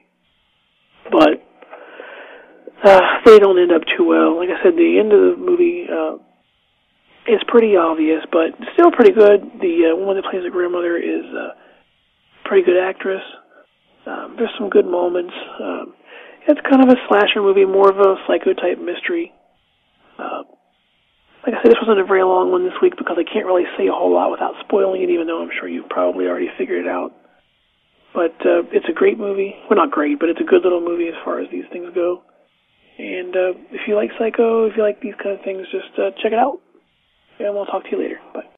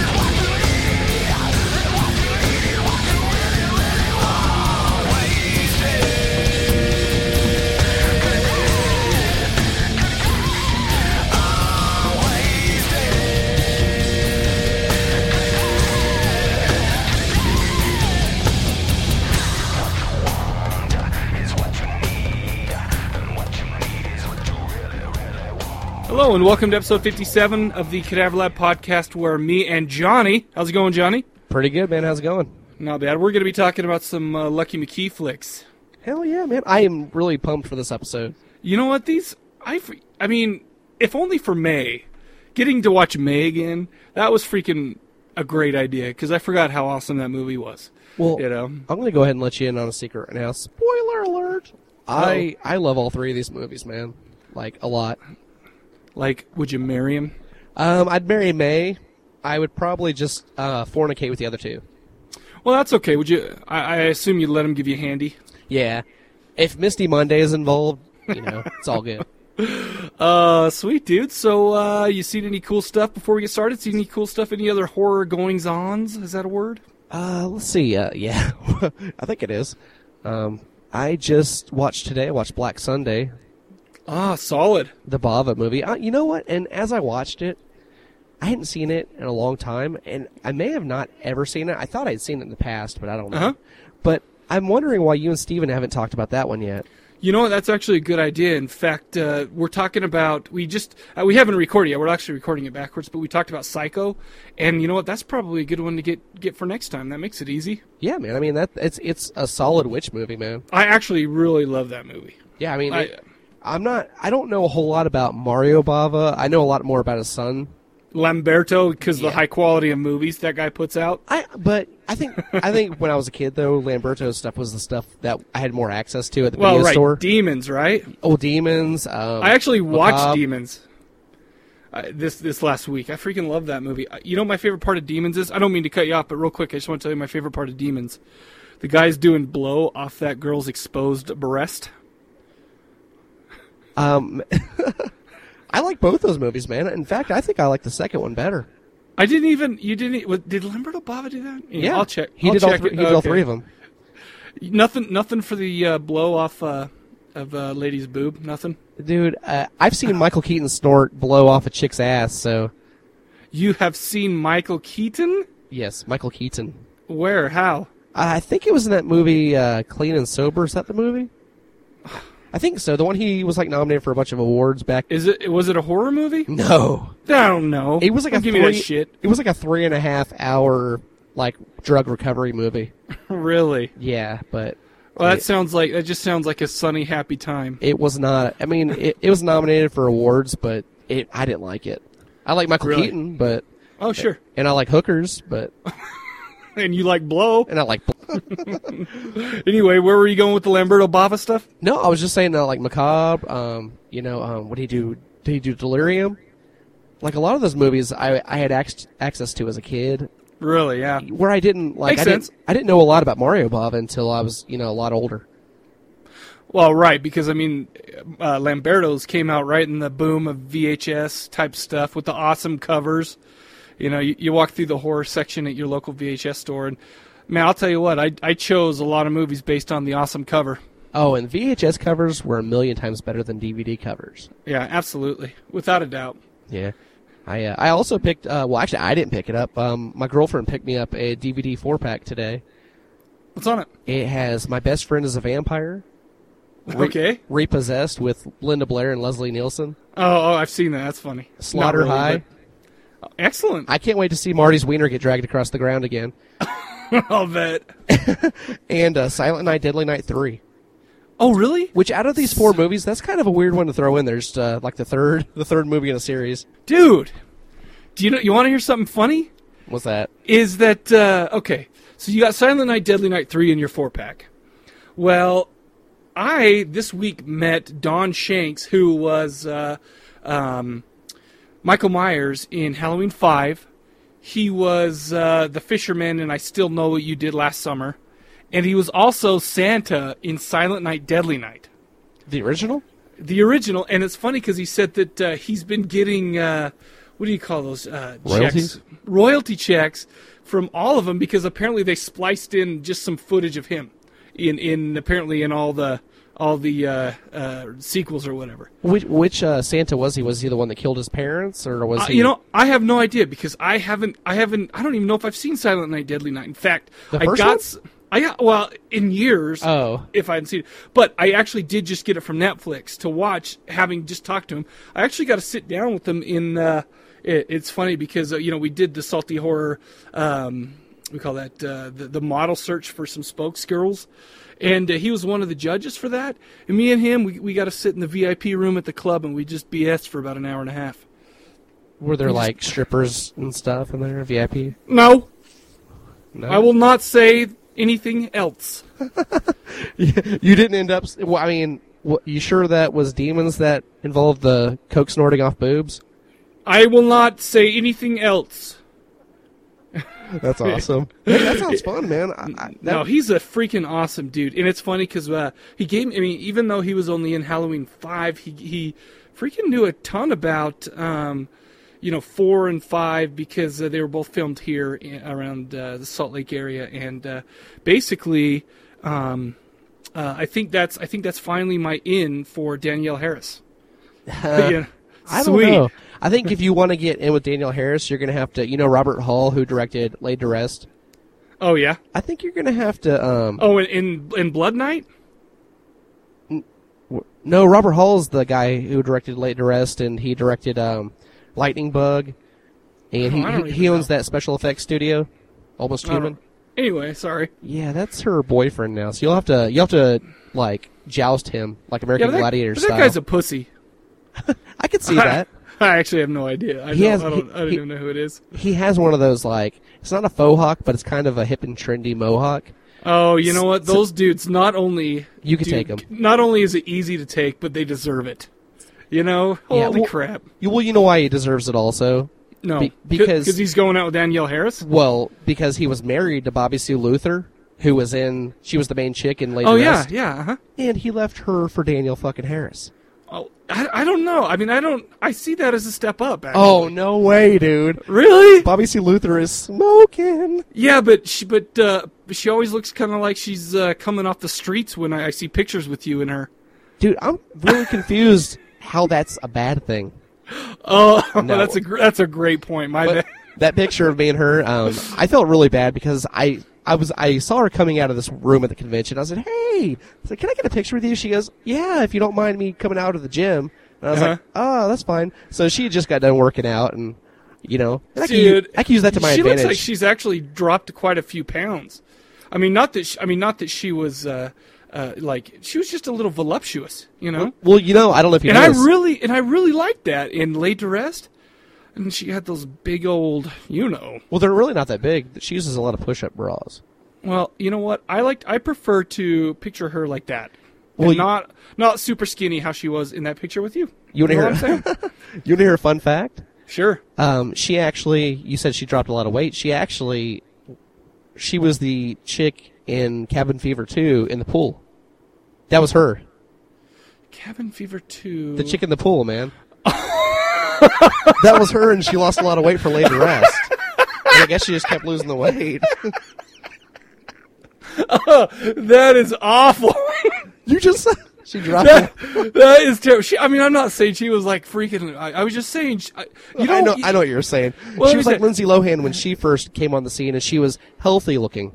Well, and that's and that's what I'm saying. Listen, I'm not I'm not going to sit here and, and judge you on your body type, you know, as a, as far as a person is concerned. But I'll tell you what, I I mean, having a little bit more, you know, not not like you know, you know what I'm saying. Yeah, like her, like, like her and laid to rest, I I think is better than than freaking, uh, you know, sunken cheeks and uh, you, you know what I'm saying. Again. No, I totally agree, man. Um, and that's that's what like Angela Bettis, who was in all the movies. Well, yeah, Oh. no, all the movies we watched, pretty much. I, I don't find her very attractive. I think if she put some weight on, she could probably be attractive. I you know I will I will agree with that, but until she does, I'm going to withhold my uh, my opinion. Well, yeah, I mean because now You know what could though? You know what though? And you know what's important? She's a good person. Okay, and that's what's really important. Yeah, yeah. Okay. You, you want me to tell my Lucky McKee story? Uh, you know what? I want to talk about a couple things, and then let's get into, into uh, uh, Lucky McKee. Word. First of all, I just want to mention that I saw Kick Ass this week. Oh man, did you, like seen it? that? I thought it was freaking awesome. Yeah, I remember on that? Uh, yeah, I thought. I mean, I I think it's the best movie I've seen in the theater this year. Uh, you know, and it was shocking to me because I mean, here I was, you know, I sit down and I'm flipping through what movies to watch, and you know, I say, okay, I'll, I'll check this one out. So I turn it on, and like, you know, within like 10, 15 minutes, I was totally into it, and it was, I, I really enjoyed it. It was one of those movies you don't want to end because it's so like I don't know, I- keep, keeps you so into it. Yeah, those are so rare anymore. Even you know, even with some horror movies, it's like, you know, you just like, okay, uh, I'm ready for this to be over. You Oh, know, yeah. but even even if I like it, you know, but this one, no, I was it was good. I really liked it. Oh yeah, and I actually, um, even though I didn't like a lot of the songs in the movie, I thought it worked very well with the movie. You know, and I and you know, I actually feel that way about May today with Oh. with uh, things with May. But but Lucky McKee I, does I didn't all even his notice. movies. Well, uh, I I will agree with you because Yeah. there yeah there was some. Never mind. I think. Well, I think the music in his movies is its own separate actor. You know what's funny is because in Kick Ass, I didn't really, I didn't really, wasn't really cognizant of the music quite as much. It's because You you're know, watching I- all the kick-ass. Yeah, it was good. I mean, it was. It, I, I mean, I'm pretty shocked. I was, I'm pretty stoked that I saw it, and and that was one that I'm like, yeah, I don't really need to see. You know, some stupid ass kids and they're superheroes. That's bullshit. But it was good. Yeah, good. and you know, Nicolas Cage, he's uh, he's got several movies this year lined up that look pretty good. I mean, not because of him, but just you know, it's kind of good to see him getting back into movies that may kind of help to, um, I don't Dude, know. are, are you saying you don't like The Wicker Man? Oh, I, ah, I can't even. I- I, can't even talk about that remake. Did you hear? You know, I loved that remake. whatever. You're full of shit. No, dude, I thought it. Yeah, I am full of I'll shit. say if you if you like that remake, I'm walking off right now. no, I'm just kidding. But did you hear Christopher Lee and uh, Nicolas Cage are in that movie? Um, uh, what is it? Season of the Witch that's coming out. Oh, the, oh, right. And they Chris- are Yeah, Christopher Lee said because you know that's his favorite role he ever did. Right. And he he said on some interview recently, I think it was on Ain't It Cool News, Nicolas Cage and him started talking about the Wicker Man, and Nicolas Cage just sat there and stressed out because he didn't understand. He was explaining to Christopher Lee he didn't understand why nobody liked the remake, and, and Chris, Christopher Christopher Lee had to explain to him that they just didn't. That he took a cult film and they basically didn't know what they were doing with it.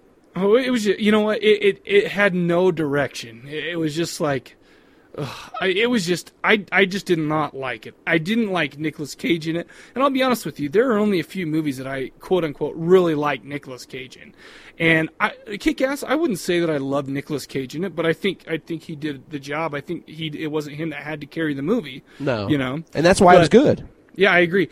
Uh, but I mean, I liked him in Con Air. I mean, I don't know if I liked him necessarily, or I just like the stupid action of Con Air, and I don't care what you say. Okay, I like Con Air. Hey, I like John Malkovich. Yeah, exactly. Yeah, he was in that. That's right. He's like respectable or some crap. He's Cyrus the Virus.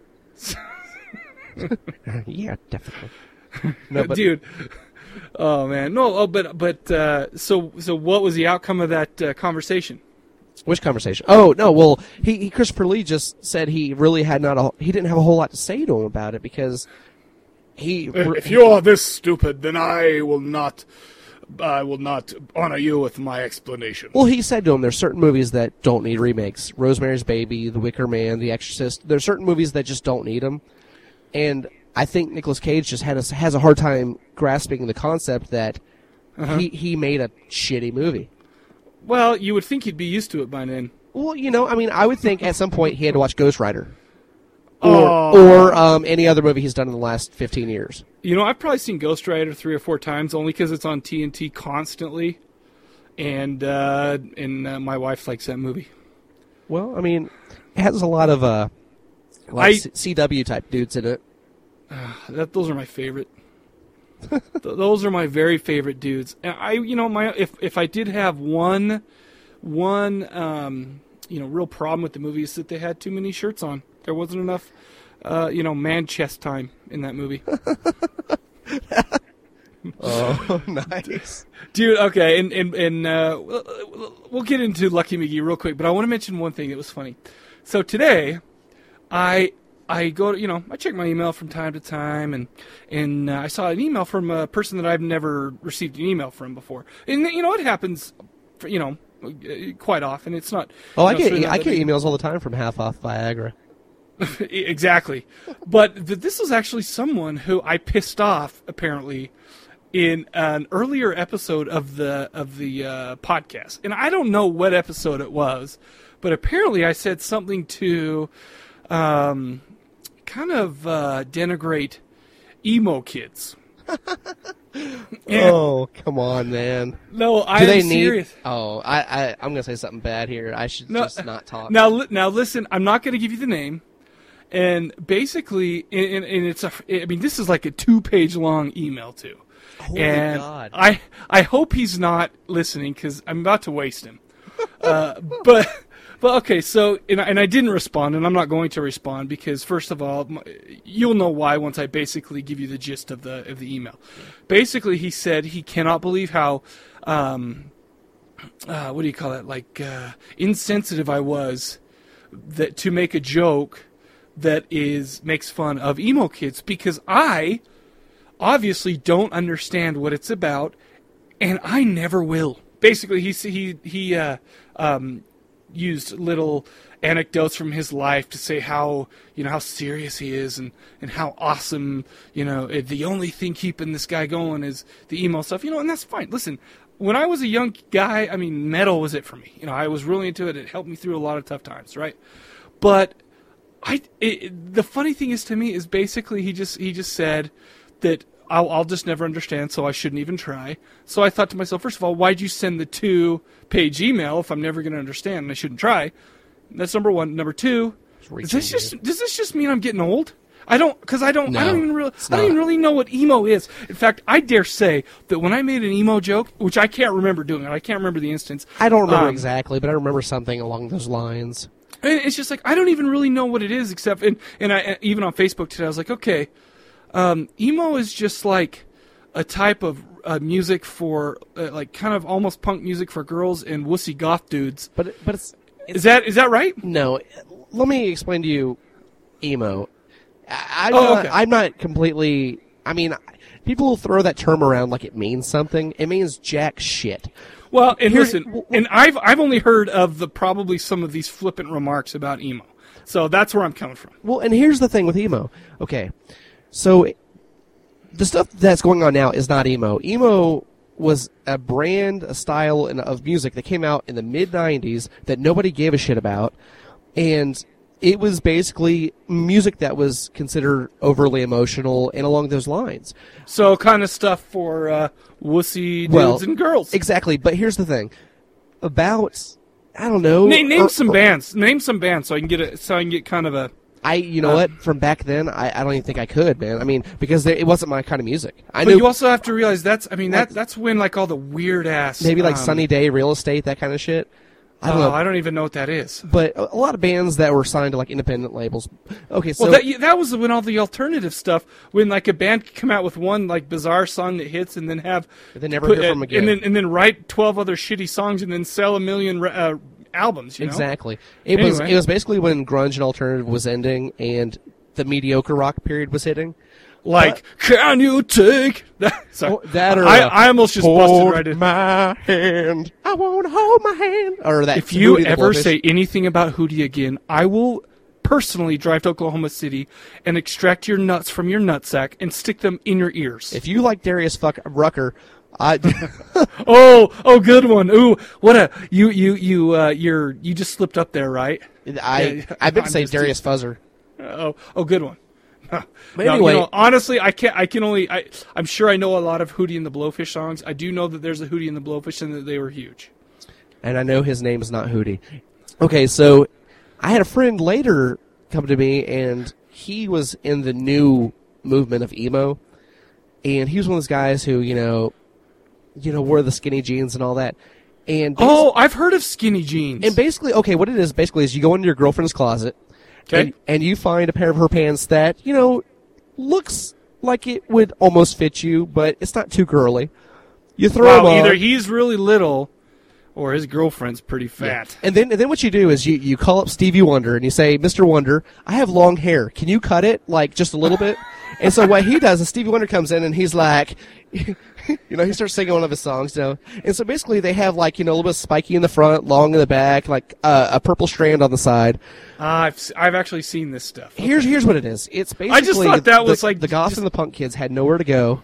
Mm-hmm. So basically they they heard of emo and they're like, "Oh, well, these bands um oh, you know, these these bands like uh, My Chemical Romance and all these bands, these are emo. This is this is emo and emo all it ever stood for was emotional music. It was just emotional My My Chemical Romance. What about? Uh, oh my gosh! What about that that one band with the? I mean, that My- they- My Chemical Romance really isn't emo, but they're considered emo, I guess. What about uh, that band from uh, Provo? What's that? What's that? That the, the, the lead singer dated uh, Kelly Osbourne. Oh crap, I couldn't even tell you, dude. Oh, dude, no, come, come on, come on, come on. There's a oh shit. They're from here, dude. They uh, it and they were huge here. Oh, the Killers? It's a few- No, No, they're not. Oh, no, that's No, it- from Vegas. It was uh, damn it. They they have like this little red heart and they're Oh, uh, s- fucking um, the little red. Oh, I know this dude. Uh, uh let's see. Uh, AFI. no, but but AFI, I would assume that they they kind of fit in there. Damn Well, AFI used to be a punk band, and somewhere along the lines, they all got um their balls cut off. and I've I've only heard them in the balls cut off. Uh, yeah, they used to uh, be. they- era. Well, you know who first signed them? Uh-uh. Dexter Holland signed them to his record label, the guy from Offspring. And- Really? yeah, and their first like four or five albums were like just like Offspring type stuff, punk, like early Offspring, not the new Offspring because that's bullshit too. but then somewhere along the lines, the guys from AFI were like, you know what? I think my girlfriend's clothes look pretty good. Are you, well, those, yeah, those dudes kind of look like girls, which is cool because I, I actually I've only heard one of their songs, but I assume that they kind of were like, um, just just kind of like girly. You know, what? it's so funny because it just kind of reminds me of the '80s. It, it, it's like glam, but it's like a more depressed glam. Yeah, And- you know exactly. You know, and I okay. Here's the thing: I have nothing against emo kids. Nothing. I mean, to me, it's it's just a style. It's something I Hot, do. Hot Apparently, I do because because uh, I just will never understand. Is what I'm is what I'm thinking. But as soon as you know, you know, after I graduated from high school and I started, you know, getting jobs, and people were talking about emo and talking about these new bands, and they were dressing in skinny jeans. I'm like, you know what? That's just a style. That's not emo. These kids don't know what emo is. It, go back, hmm. go back and search '90s emo, a, even '80s, like late '80s emo, and you will see something completely different. And these kids never heard of any of that crap. They're just going based off of what the like today's culture is selling them. That would be like people listening, saying, "Oh, I listen to punk music. I listen to Blink 182." That's not punk music. um, you want punk? Why don't we go back and listen to some some old school stuff? Um, you know, go back and listen to some Dirty Rotten Imbeciles or something. Don't. Dude, I gotta make a I gotta make a, uh, a, a confession. I have never been a big punk fan. I I actually like a lot of the old stuff and even some of the new stuff, but to me, it's it's all so similar. The Used. They're That's the punk. band that's from here. That's Oh. no, that's the band that's from here. That's emo, oh, and I had to see them live, and they sucked a sack live. dude. I didn't see that- that. I didn't go for them. You should though. see how big they were here. I, is that is that what we're talking about though? yeah, that, I- that- I that's assume pretty much it. Okay, because you know what, I would see all sorts of douchebags walking around that were that, that tried to you know that were really quote unquote stylish and wearing the used stuff. You know, To me, right. okay. Well, you know what's funny is one of my favorite musicians is Elliott Smith. He's a a folk alter- alternative like singer songwriter. Uh-huh. He's dead now, but he uh he joked because when the emo thing hit in the early 2000s, like the big like the new one, Uh huh. he joked about how that was the style of him and all of his friends back in the early 90s in uh, Portland, Oregon, and Seattle. And they actually, he has pictures of all of them back then wearing all the jeans like that and everything. But back then, it wasn't that they went out and bought the jeans like that. It was that they were all on drugs and they actually fit into those girl jeans. so it's, it's funny to me because it's like, he, he thought it was funny that 10 years later, these kids are like, oh, well, I'm this, but, you know, Right. they're not really this. right. They're wearing Well- girls' jeans because they want to, not because they're on heroin and they need to. Well, you know what? I have to admit that back in the you know in the early to mid '90s, I was wearing some uh, plaid and or not what do you call that? shit? Flannel. Uh, flannel. Uh, you know, come. I mean, come on. I was a sheep. We're all sheep, I'm pretty sure I saw you in the Teen Spirit video. dude. You know what? Did you see the guy with with it was uh, hanging brain in the back? That was me. Were you? I was I was also in uh, Teen Wolf. Were you the My guy balls that were a little exposed yourself? smaller back then. Yeah, that was me. In the Teen Spirit video, were you the guy that um, kicked Wesley? Oh, I'm sorry, uh, Sam Bayer in the balls. I don't know who Sam Bayer is. He's the director I- of Elm Street. Uh, of what? the new Elm Street. Oh, no, but did he did he direct that video? Yeah, he's No actually way. he's known for all his big videos. How did he screw that? Never mind. He didn't have to worry about plot and storyline and pacing of a movie anyway. Yeah. Oh man! Wow, dude, that was that was a tangent and a half. Hey, sorry about that. Listen, I mean, I, Hey, you I know mean, what? half half of me is like, you know, I, half of me is like seriously just like, wow, you know, apparently I hurt this kid's feelings and I kind of feel bad for it. But the other part, he he just ended up kind of ending off his whole uh, email with, "You'll just never understand me and, and and what I do." It's like, yeah, yeah, you're right. You know what, Mike? Before the show, you and I talked about this. Um, the thing is, we're not trying to offend people, and Mike and I talked about how basically we like things people don't like. People like things that we don't like. It doesn't mean we can't all be friends and stuff. You know, You it- know, maybe that's maybe right, maybe that's Mike and I don't understand that culture. But I mean, don't get offended or upset about it. Just you know, accept it as that. But you don't understand my culture, okay? All right, sorry. I, I don't know why I'm still bagging on that kid. Listen, man, I apologize if you if you still listen to the show, which I doubt it, and I hope you didn't, and I hope you don't after that, because if you're listening to this right now, I'm about to get like a 12 page email. Oh wow, dude, that's awesome. Uh, I love being uh, mean. I'd I like guess. to I'd like to mention something. Uh, you know, Jonathan, Johnny's film forum. Abraham. Abraham. Um, he keeps telling me he's sending me emails to the Cadaver Lab email address, but Uh-huh. I haven't gotten one of them. So, um, I just want to put that out there. I told him a couple times, but I don't know if he got those messages. But yeah, I haven't received Uh, any emails. Really, um, if you maybe you should CC me on them unless they're uh, private. I don't know. I don't know why it's not working. If it isn't. Yeah, he keeps telling me, yeah, I'm sorry about the if I went too long in the email, and I'm like, I didn't get an email, dude. Oh, I'll check into that. I feel bad because yeah, he's like a fun dude to talk to, man. Yeah, he is. And then here you are being a dick and not responding to any of his emails. I'm not getting them. He's probably like, you know what? You know what? That Johnny guy, I write him an email. He probably just gets frustrated now. He just thinks he's so bad to the bone because he's not emo. That motherfucker. uh, yeah, exactly. So, oh, Johnny, you're a jerk. not, not, not Taberham. You. oh, You. oh, you know what? I thought for a second there you were taking No, no, I'm only mean to one listener per episode. Okay. Well, I would never be mean to Taberham. Well, f- well, wow! Don't we all feel good about ourselves? He's a badass dude, man. It is. Uh, by the way, uh, saw that you were going to put out a uh, Kruger Nation. Didn't see it. Uh, okay. Okay. Well, first of all, the storm. We've been getting hit hard here in Oklahoma. That has something to do with it, and the lighting in the video after I filmed it was so bad that it w- I couldn't release it. I have to refilm it. Well, and I'll tell you what. I'm glad that you took that into consideration because the first Kruger Nation where we're going to see your nipples, I want it to be bright. Well, and even though it's a little dark, you still see the sparkle. You know, I got the sequins around the nipple, so you see you still see that a little. I hate you. I just.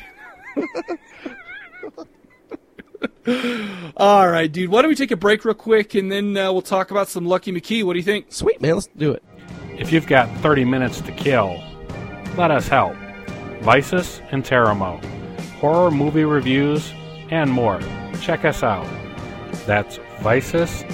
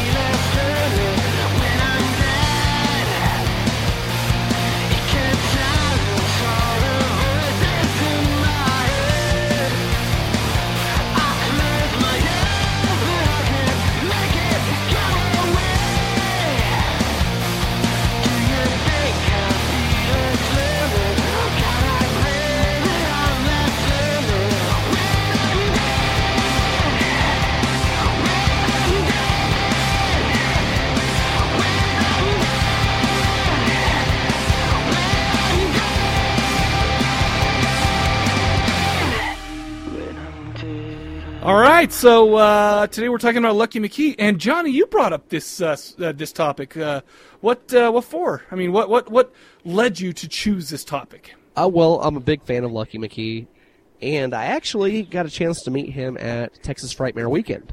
Kick ass. Yeah, I mean, it was after the fact that I. It was after I made an ass of myself that I was able to enjoy his company.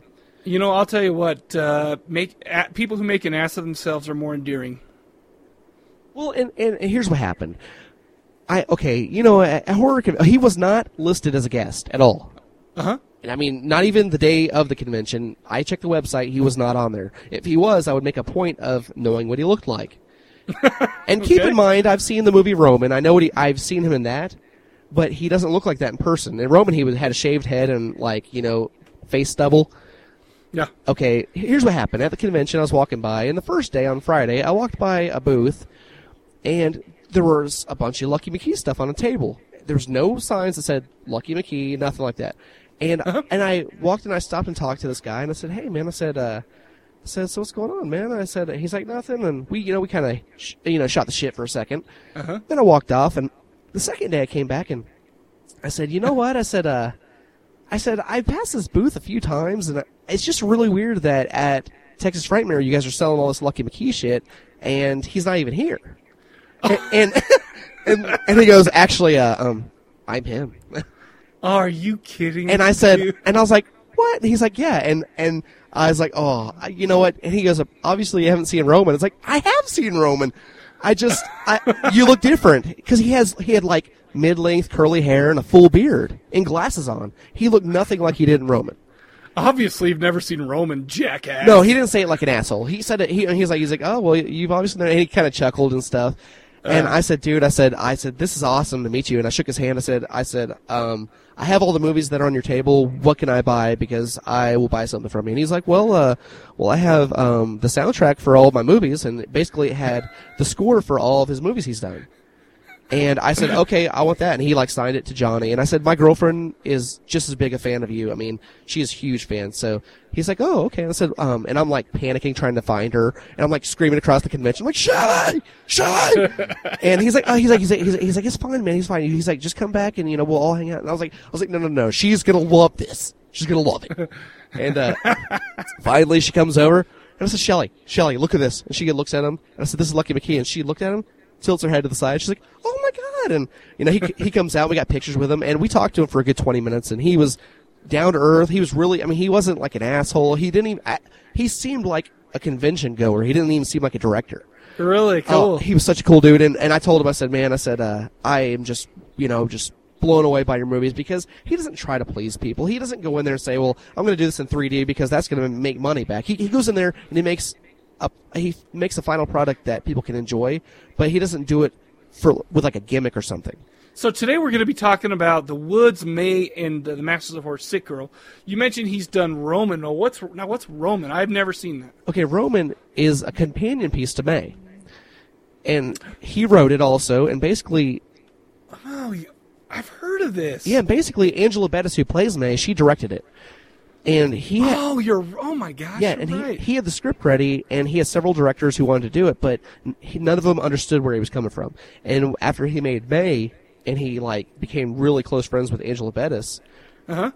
they both realized that this was a movie that she could direct because they were, you know, so in, they were so into each other's heads.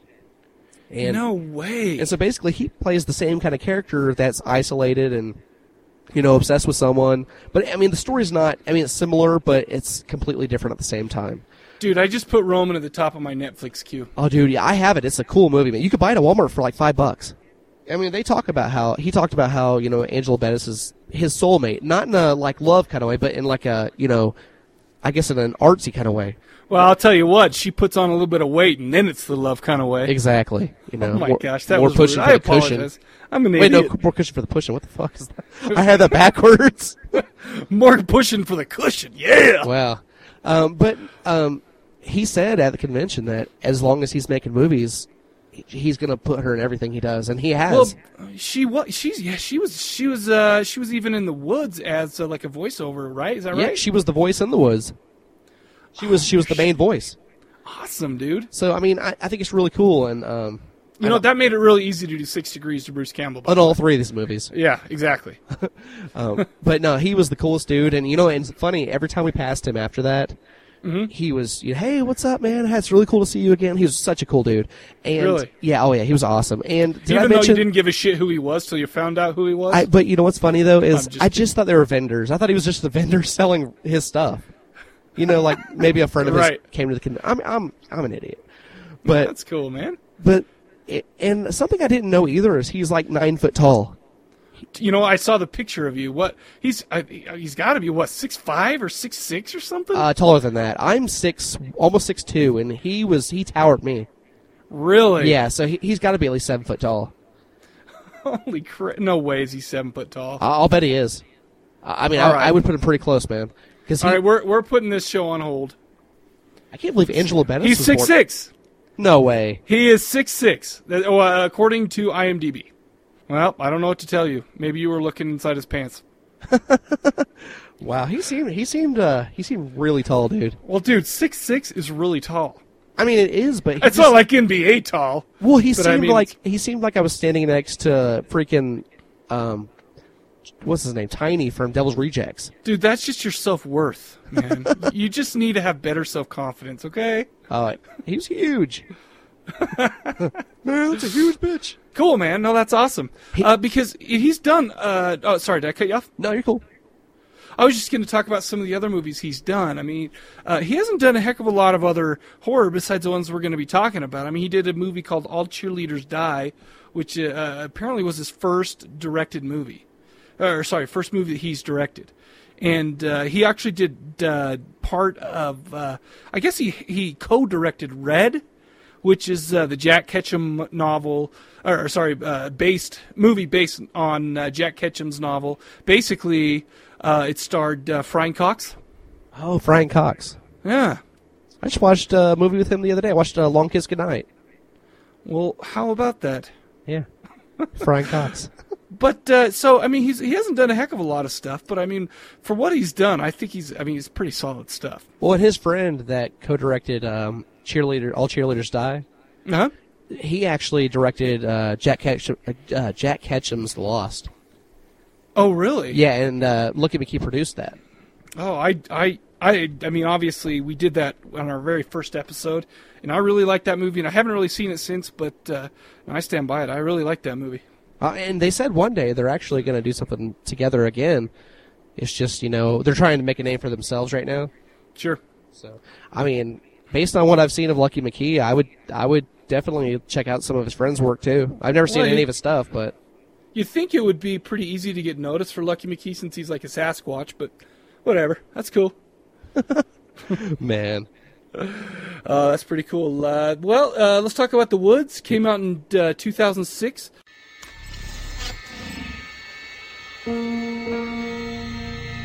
Deep in the woods. In the heart of New England. A girl who never fit in Heather? I'm Miss Traverse, headmistress. Welcome to our college. has finally found a home. Have you all met Heather? Friends? How did you come to attend this school? My mom wanted me out of the house. A loving mother never abandons her child. Why is she afraid of you? I know what you're here for. You're special too. Mom, I just want to come home. You stop being such a weakling. No doubt you have all heard that one of our family went missing sometime last night. What the hell was that? Have you heard or seen strange things happen at the school? We shouldn't go into the woods. It's not safe. A door has been opened. Some girls are different. They find you, they do tests. If a girl gets too strong, she's useless to them. And fear has been unleashed. It's time to put your gifts to use.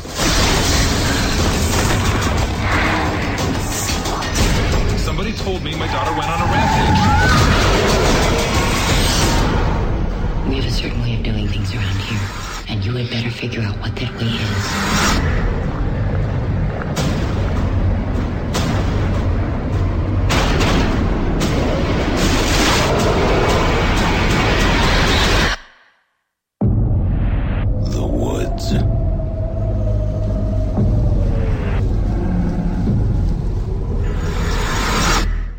Uh, directed, of course, by Lucky McKee. It was written by David Ross, and uh, David Ross has actually only had a couple of writing credits. He had this, and then a movie called The Babysitters in 2007.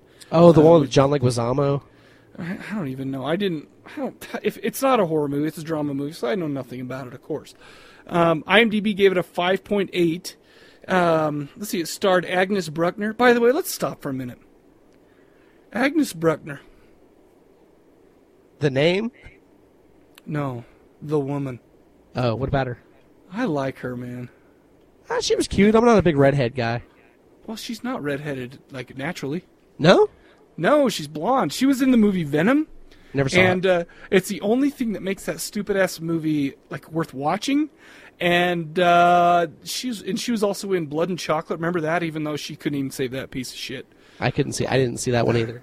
Oh, it was terrible. Anyways, I just wanted to go on record saying I really like her, and uh, I hope she's. Uh, I hope she, I, I just realized that I uh, hope she's like at least over eighteen, so I don't sound like a jackass. No, she is. I mean, she has the she has the name of like a 90 year old like Scottish woman. Well, yeah, but maybe maybe like you know how like some names that it's it kind of goes in cycles. Maybe she's so young that what I think is old ladies, and now I'm starting to get old. They're back to being young girls' names again. Agnes Bruckner. Ag- Agnes. Yeah, I don't think that's a very attractive. It's name, not. you You're you're in the you're in a passionate moment. Oh, Agnes. really? You Oh, grandma? Br- oh, Miss Bruckner. Yeah. I mean, neither one of them. I mean, you can't make fun of her because of her name, I guess, but it's not No, an plus appealing name.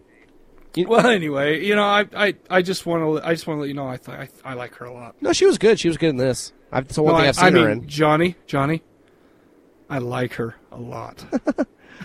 I liked her All right. friend, the one who with the voice, little nerdy girl. Oh, dude, you know what's funny is uh, that was uh, Lauren Burknell Birkell, who played uh, Marcy Turner. She was actually in uh, the remake of uh, the Cabinet of Dr. Caligari. They remade that?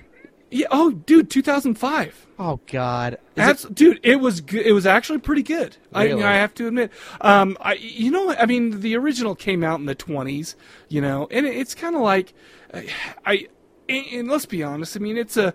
Uh, actually, Steven and I just talked about this on on uh, when I, I guest hosted a JFMP, um, but. Uh, the the old one is awesome. Don't get me wrong; it's freaking cool. I love it. Um, it, I love it. But the remake that came out in 2005, it starred uh, Doug Jones as Cervantes. Uh, was that was that his name? I believe the, so. The the somnambulist uh, did a freaking great job, and uh, uh, it was. I mean, it was a little less. I, I don't think it will stand the test of times like the original did, obviously. But I think it was a solid remake. You know, you- wow, I had no idea. I'm gonna, I have to check that out now. it's it's actually pretty good. All right, so it also starred Emma Campbell, who played uh, Alice. Uh, Heather's mother, uh, Bruce Campbell, who played uh, Heather's father, Patricia Clarkson, who played Miss Traverse, uh, I mentioned Laura Birkell, uh, Jane Gilchrist as Mitch, Miss Cross, Catherine Colvey as Miss Leland, Marcia Bennett as Miss Mackinaw. and Rachel Nichols as uh, the soon-to-be man. She was mean, but she played Samantha Weiss. Here's the uh, the plot. In 1965, after provoking a fire in the forest, a rebel teenager, Heather Fasulo, is sent by her estranged mother, Alice Fasulo, and her neglectful father, Joe Fasulo. God, that's I said that last word. I mean their last name a lot of times. to an all private, uh, to an all girls private boarding school, Far, Academy, located in the middle of the woods. The dean, Miss Traverse, accepts Heather in spite of the bad financial condition of her father. The displaced Heather becomes close friends with the shy Marcy Turner, uh, who is Lauren Birkell, uh, while they are maltreated abusive by the abusive classmate Samantha Wise uh, who is uh, Rachel Nichols. During the nights, Heather is has horrifying nightmares and hears voices from the woods. And, alo- and along the day, she believes that the school is a coven of witches. When some students, including Marcy, simply vanish, Heather believes that she will be the next one and has no choice but to investigate. Uh, so, what'd you think? Dude, I it's very rare that a movie about witches is good. There are several movies, you know, Black Sunday, Suspiria, but most of the times, most of the time you watch those kind of movies, they just kind of fail. And I like this one a lot, man. Are are you bagging on Oz? Oz. Oh no, I love Oz. I'm just, I even have the Silent Oz films. dude. I am I am like Mister uh, uh, Tangent today. I I apologize. No, I, I this is a really cool movie, and I liked the fact that overall it seemed like there was a lot of homage to older movies like Suspiria or like Evil Dead kind of stuff. You know, and I and I totally agree with you. I think the best thing about this movie is, first of all, it was a uh, it took place in 1965. I mean, the music was. Uh, uh, you know, it had a lot to do with the, the style of music that I, that I'm led to assume was popular in 1965, Like the bubblegum Uh, pop stuff. yeah, and it, I thought that was earlier on, but I but I guess not. But anyway, I mean, let's put it this way: it, it had a solid uh, um, setting. You know, I mean, it was here. It was. We're in the middle of this woods at this great old uh, you know girls' school. Um, you know, it had it had good actors and actresses in it. It uh, mostly actresses, obviously. Um, you know, I, I think they all there. There were some really great characters, including uh, one of my favorite characters after Agnes was uh, oh, what's her name, Miss. Uh, gosh darn it, Miss Traverse. The main, Basi- the main, like the headmistress. Yeah, I really liked her role in this. I mean, because it was she played a really, uh, you know, a very solid character. She was you know very down to earth and whatever. However, she was always she always just kind of left you feeling a little creeped out. You know, even though you didn't really know what was going on until later on in the movie, you knew that there was something going on. Well, she, see what I'm saying? well, she came across as like, at like the several scenes, she was either coming across like she was, you know, very like a very nice, good person, right? But she would also come across like she was just this like rude, evil bitch. Well, yeah, just like something that she was not necessarily hiding something, but just that she had plans, and, and it turns out that she did. But to me, I mean, I remember watching this the first time, and I didn't watch this the first time for this episode, just thinking, you know what? At first, I thought she was going to end up being someone who who ends up being good and, and help save, you know. Yeah. But then throughout, little hints were dropped, you know, and that you're just like, oh, whoa, maybe I'm wrong, and then you'd go back and forth a little bit. Well, in that first scene where she's interviewing um, the main girl, Right. she she sits down with her and she says, "How did you get here?" And she Yep. says, "Well, I got in a car and I my dad, Right. you know." And she says, "I'm not going to ask you again." And right then I was like, "Okay, she she's not taking any shit. You need to, you need Right. to. She's not. She's not going. to I mean, sh at that point, I realized that she was hiding something because she, Well, really, because I, you know, I just kind of saw that as just. I mean, this is just a no nonsense. I mean, let's put it this way, dude. I think after working with all those girls in the girls' school, I would get a little bit tired of their bullshit. You know, and I think. I well, just, you know, or or if you were her as a female. Um. Well, I, I, I'm, I'm saying her as a female because I really know what it's like to actually be a female. And no, no, I'm just saying, I'm just saying, I personally, I would just be like, and, and it would, and there would come a point where it's just not funny anymore, and you're just like, cut the shit, you know? Yeah. And that's kind of what it was. Well, and, It's- th- and- they kind of brought it back, man. Like whenever, you know, whenever she calls her mom and her mom's like hosting that party, right. they brought it back to where she was trying to console her, and she seemed like, well, you know, we won't talk about this, and and Right. at that point, you, I I kind of felt like maybe she was kind of good, but then she smacks her in that later scene, and Right. you're just like you. There was something always there that was like not right to me. No, I you know, and I and I agree with you. I think I think to me it was more of the subtle little looks and gestures, th- you know, than something that's just that was outright. Obviously, until the bomb drops and we figure out what's going on. Yeah. But uh, anyway, um, so uh, what uh, what'd you think about the? Uh, I mean, j- just about the uh, the whole girls' school type of deal, the the setting uh, and and that kind of stuff. It was really cool. I mean, there was a lot of stuff that I, I don't know. Like it seemed. I don't. I wasn't alive in the '60s, so I can't say. But there was a lot of stuff that, to me, they, they did a good job of setting it back in the day. Uh-huh. But at the same time, there there was a lot of stuff in this movie that I, I at- while I was watching, I was like, wow, that seems like like the way they were speaking seemed like you know something kids nowadays would say. Well, yeah, I guess The but, whole I mean, fire have to- crotch thing. Oh, dude. By the way, that is I. That was that kind of shocked me the first time that I heard that that that this you know I mean obviously it's a movie but it's like holy crap girls talk like that you, you know Yeah, I mean, the it was cool the setting of this movie because they basically, from the very beginning when she gets there, they establish that something is going on in the woods. Right. She goes out there late at night and she hears all the voices and kind of sees things, and as she when she runs out, she see, you know she sees all of the teachers standing there, Yep. and it's weird because she walks back into the building, and nobody says a word. They're just all kind of watching her walk back in. Right. Just kind of all standing there staring at her as she comes back in. And you can tell that the other girls in the school are terrified of the woods, but nobody's speaking about what goes on out there. Right. And so, I mean, it, it's definitely they they set it up real well. I, you know, and I agree with you. In fact, and uh, I mean, obviously, we don't want to give too much away. So, I mean, Bruce Campbell's character didn't have a hell of a lot to do until towards the end, and you know, I really loved that whole deal where you know, I mean, it was it was there wasn't a lot to it, but I mean, you have. Bruce, who is uh, the father who's trying to save his daughter. I like that whole angle. I liked, um, I like the the whole. I mean, I, I I don't I don't really necessarily I can't really think of any great witch movies, but I don't really have a problem.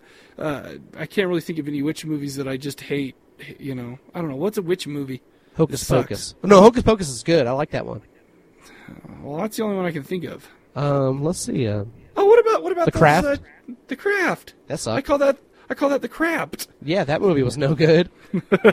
okay, so okay, whatever. But uh, no, you know, I tend to like uh, witchcraft. You know, just the subject matter and whatever. I'm not saying I'm a big witch l- movie lover or anything like that. But I mean, the the, uh, the I, I think that uh, a lot of movies do kind of live and die by maybe the mythology that's that's going on in the in the movie. And I think this had a pretty you know a pretty decent storyline you know or basis of on which to you know uh, base the movie on you know a story on which to base the movie on. You know I mean you but obviously uh, you know we don't want to necessarily give that away. But you know and, and I and I can appreciate you know being having an imagination and you know kind of coming up with that. Even though we've seen it before, and we'll definitely see it again, uh, I always appreciate a good, nice backstory. Yeah, I mean, I, the backstory in this was really cool about the the three sisters or whatever. Right. Um, the CGI in this was really good. It was good. Uh-huh. Yeah, I mean, The- I, I didn't have a problem with it at all. well, I didn't. I didn't really notice any uh, hiccups or anything like that. That uh, usually with, uh, you know, usually get a couple in every movie. I didn't really. They didn't really overuse it. No. Um, you know, they they didn't even really start using it a lot until the end, anyway. What is where they needed to? Right, exactly. And uh, so you know, I thought it was I thought it was solid. uh, you get a lot of uh, you get a lot of uh, trees attacking people, you know, which is funny because uh, I mean, how many times has Bruce Campbell been in a movie where a, a tree has taken advantage of a young woman? Or, I know that's pretty awesome. That's pretty awesome. I thought it was really funny whenever you know because this was not a funny movie at all, but it was. I, I, I really chuckled whenever when Bruce whenever Bruce Campbell and his wife and uh, Ag- Right. Agnes were in the car Uh-huh. and they get they go off the road and they're they flip on their side I think right uh-huh. and the wife's sitting there and he says he says hang in there and then it kind of chuckles Right. It was Well, funny you know, I, a- I even thought some of the some of the, the dialogue back and forth, you know, between the girls was pretty funny. Like, uh, let's see, uh, uh, she said something like, "Na- "Oh, here it is. I have it in my who else said that." But uh, it was now Samantha. All I said was, "Your breath smells like you've been drinking out of Miss Mackinaw's douchebag." That's all. You know, and, and just a little back and forth stuff. I, I mean, I got a few chuckles out of it. Yeah. Well, I think uh, the way his line was delivered was like classic Bruce Campbell. Oh, oh, his he was great in this movie. The girls- He- the girls He were- didn't really play Bruce Cam- like a typical Bruce Campbell, but you just saw glimpses of it from Oh, time yeah. to time. Well, and the girls, the like their banter and all the stuff that like that, like you just said. Yeah. Their stuff was like very mean spirited, but I could see where it comes across as funny too. Well, oh, yeah, it was. I mean, it's just kind of funny. Well, the scene where the scene where the stuttering teacher is, bringing her to the office after the fight. Oh, my And she, and I- she does the little twitch thing. What was it? Uh, yeah, that. I mean, it sucked because there was this teacher that had like the nervous tick, and then she totally just makes fun of her. I was not tick, inciting a riot or whatever she said. Yeah. You know, I, it's like holy crap, that's rude, man. I, well, you know, and that teacher, the woman who plays her, she was also in Sick Girl, and she, Yeah. she, I thought, man, she did a damn good job portraying that disorder or whatever. Because I've Right. actually met people. I had a librarian growing up who Uh-huh. actually had that. Like, has something just like that, where she would, where she would twitch every couple words, really, just like that. And this, I, and the first time I saw the Woods, I thought they hired a woman with that. Really? She did that damn good of a job. No, I agree with you. Oh, I mean, I- fantastic. I mean, So, uh, so let me tell you one funny thing about uh, the fire crotch. You remember about the time I told you about the story about the, the guy from China who told me that he was really hilarious in China? Yeah. All right, I'm not gonna bring. I'm not gonna tell that story again because everybody will get on my case on how many times I tell that story. Okay, up everybody's. But uh, one day that one day that guy comes up to me. He's like, "Dude, what is a scrotch?" What? I'm a, I'm a what? I'm what are you talking about? Um, what is a scrotch? I'm all, dude, I have no idea what a scrotch is. What do you mean? He goes, uh, somebody said fire scrotch to me. I said, I, I explained it to him, and he's like, oh, that makes sense. But, uh, and that became his, like, funny word from then on, and he kept saying fire scrotch. is he a So, uh, redheaded Asian guy? Oh, real uh, Asian dude. Like he was doing a school here. Grew up in China. It was freaking awesome. That is pretty Oh, good. it was it was great. Uh, That's awesome. anyway, so so uh, anything else on this flick? Um, no, I, I would like to say that this movie was shelved for years, and that Lucky McKee, Right. this movie, pretty much single-handedly destroyed his like perspective of how, how things work in Hollywood. Right, because this is uh, this was what this came out in what 2006, and and uh, he'd already made you know um, uh, May and some of his other movies long before then. Yeah, and and basically the studio. I mean, this movie has several things changed about it, and I'm not sure what. But Really? he said the studio interference on this was just outrageous, and that Really? and and this this is the movie that made him move from Hollywood. This movie got him out of there because he was just like, I'm done. Hmm. This was the first movie he worked with a major studio. He worked with Sony on this, I believe, like Sony, Mhm. one of their independent companies. Okay. And uh, and also a fun fact about this: uh, this is the movie. While this was shelved, M Night Shyamalan had to change his movie The Village. It was called The Woods originally, and because of this movie, he had to change it to The Village. Good because that movie sucked. Yeah, that movie should have been called The Shart, because that's what it was. Yeah. Thank you, M Night. All right. Uh, so okay, I got I, I learned a couple things. What's that? First and foremost, that estrogen can be hazardous to your health. Too much of it can be hazardous to your health. Why don't because the whole time I'm watching this, all I'm think this flick made me think that uh, you know since they all live together in the same place, that uh, they were all on the rag at the same time. Oh, it seemed like it, dude. They, they were they were syncing right up with each other. Dude, and I was just thinking of the trash cans and the shit all over the floor with that many tampons and maxi. All, Hey, hold on, I'm gonna go vomit. I'll just disgusting. Yeah, okay, that's cool. no, I I learned that uh, yeah, stay away from girls' schools, no matter how tempting, because it because the risk of showing up when uh, you know. I think I don't need to say anymore, and you and everyone understands. Yeah. Uh, you you learn anything? Oh, oh yeah. Oh, um, I learned that fire crotch is an age-old saying. It's You know what? You know what pisses me off about that is Samantha kept saying it like it was a bad thing. Yeah, you know what? Unless you have a some kind of STD that's causing the fire down there, I Exactly. think you're fine. I think if it's just hair, you're good. Well, that was kind of dirty. Yeah. Um, I learned that witch exams are hard as freaking hell. I mean, let's see, uh, triangle, sticks, weird symbol of the occult. Fuck, I'm going. Bleed I'm- all over I'm gonna it. circle rocks. I'm going with rocks. that's a great. That's a well for you, uh, Rain Man. Yeah, I mean, for- exactly. for Um, some of us might and be hard. And lastly, I learned that milk does not always do a body good. No, it does not, especially milk with. Never mind. Okay. All right, we'll, we'll go back to my. Uh, who else said that? Uh, you're done, right? Oh yeah. Okay. Uh, now Samantha, all I said was your breath smells like you've been drinking out of Miss Mackinaw's douchebag. That's all. That uh, was the first thing I said to Sam when I found out he didn't like Texas Chainsaw Massacre. Oh, I hope he rewatched that and has a different opinion of it now. I, I haven't talked to him about it, so I don't know. I doubt it. Man, you have another one? Uh, that's it. I have a couple right here. I had a really tough session today. My throat's sore. That was uh, Paris Hilton. hey, before you go somewhere wrong with this, that was after she recorded the vocals for her CD. Right.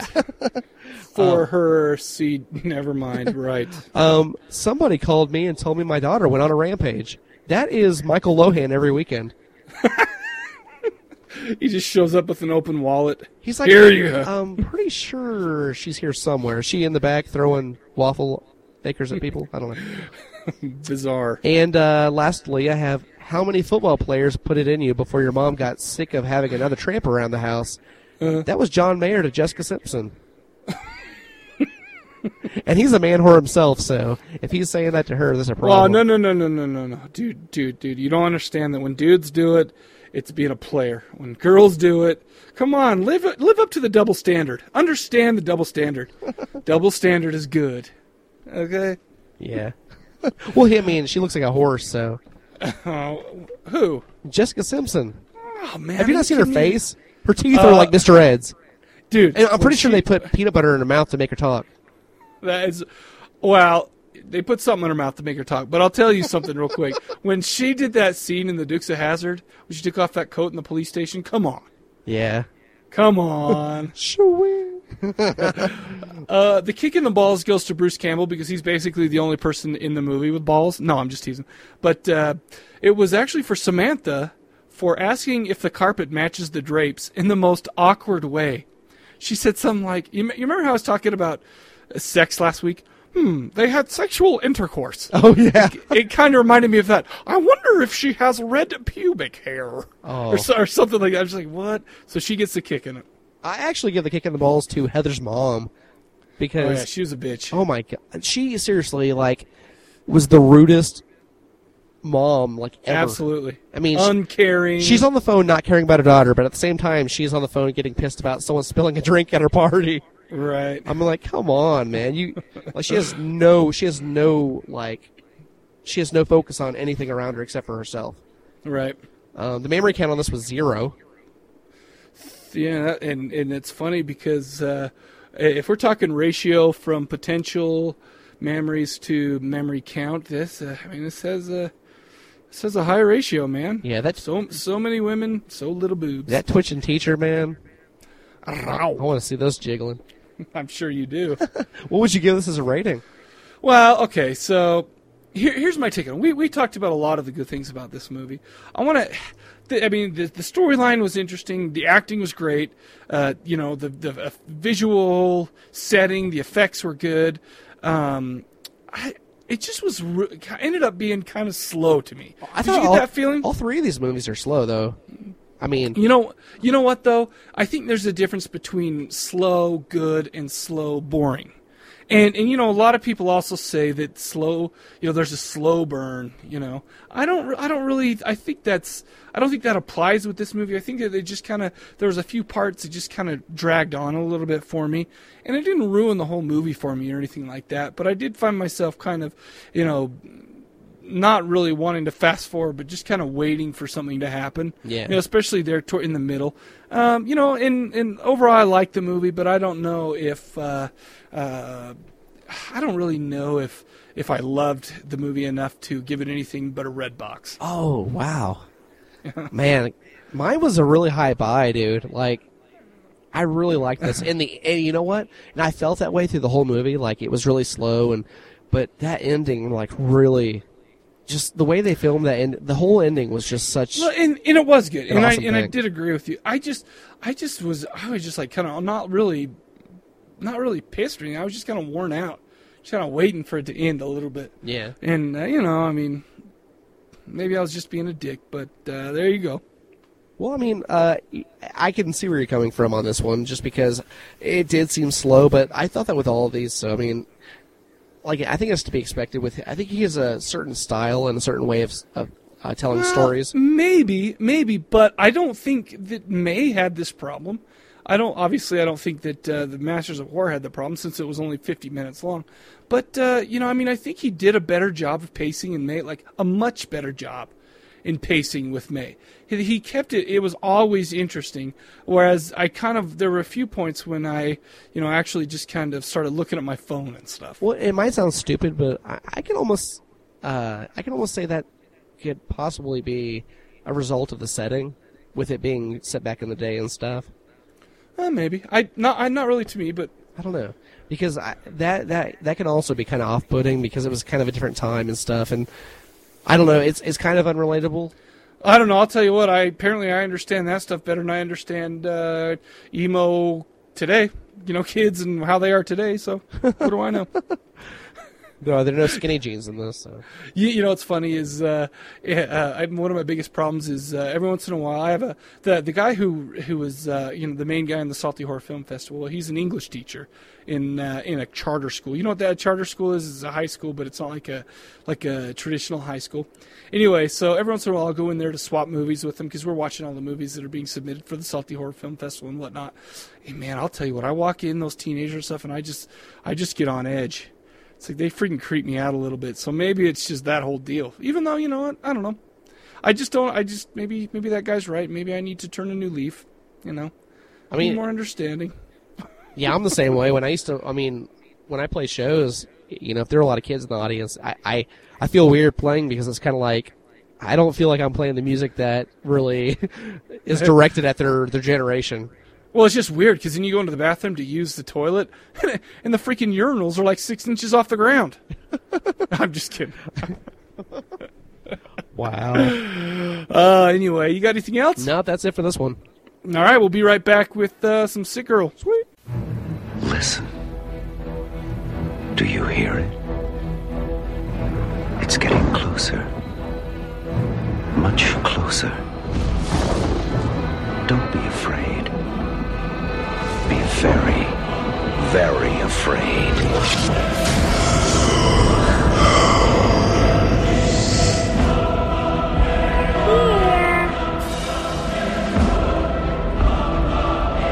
I've got blood.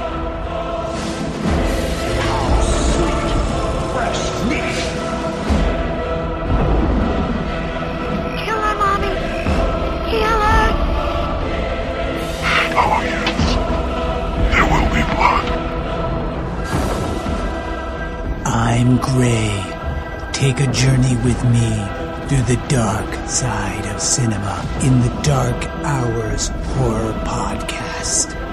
Find it at thedarkhours.net.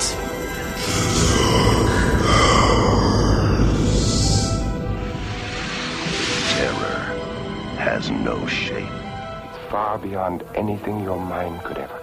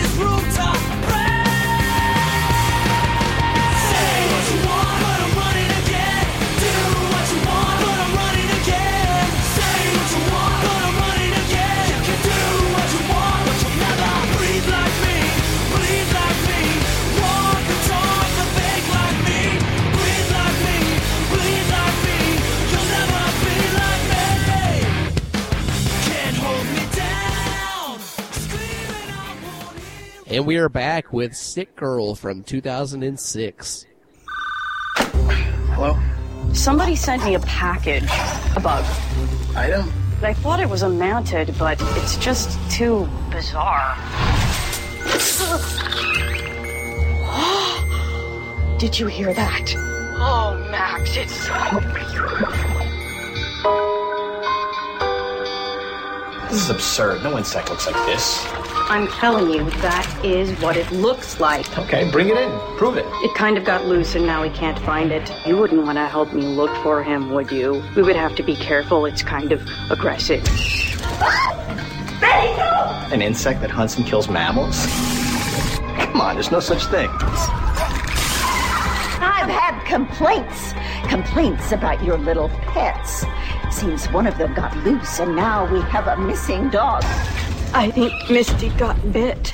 The bug bit you. It's infected you. You're a monster.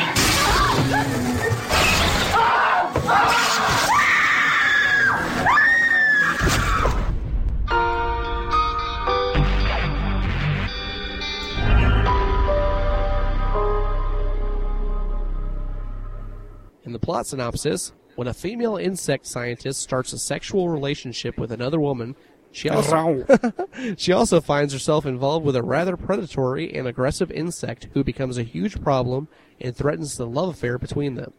Now, um, that being said, uh, there's a lot of girl on girl in this.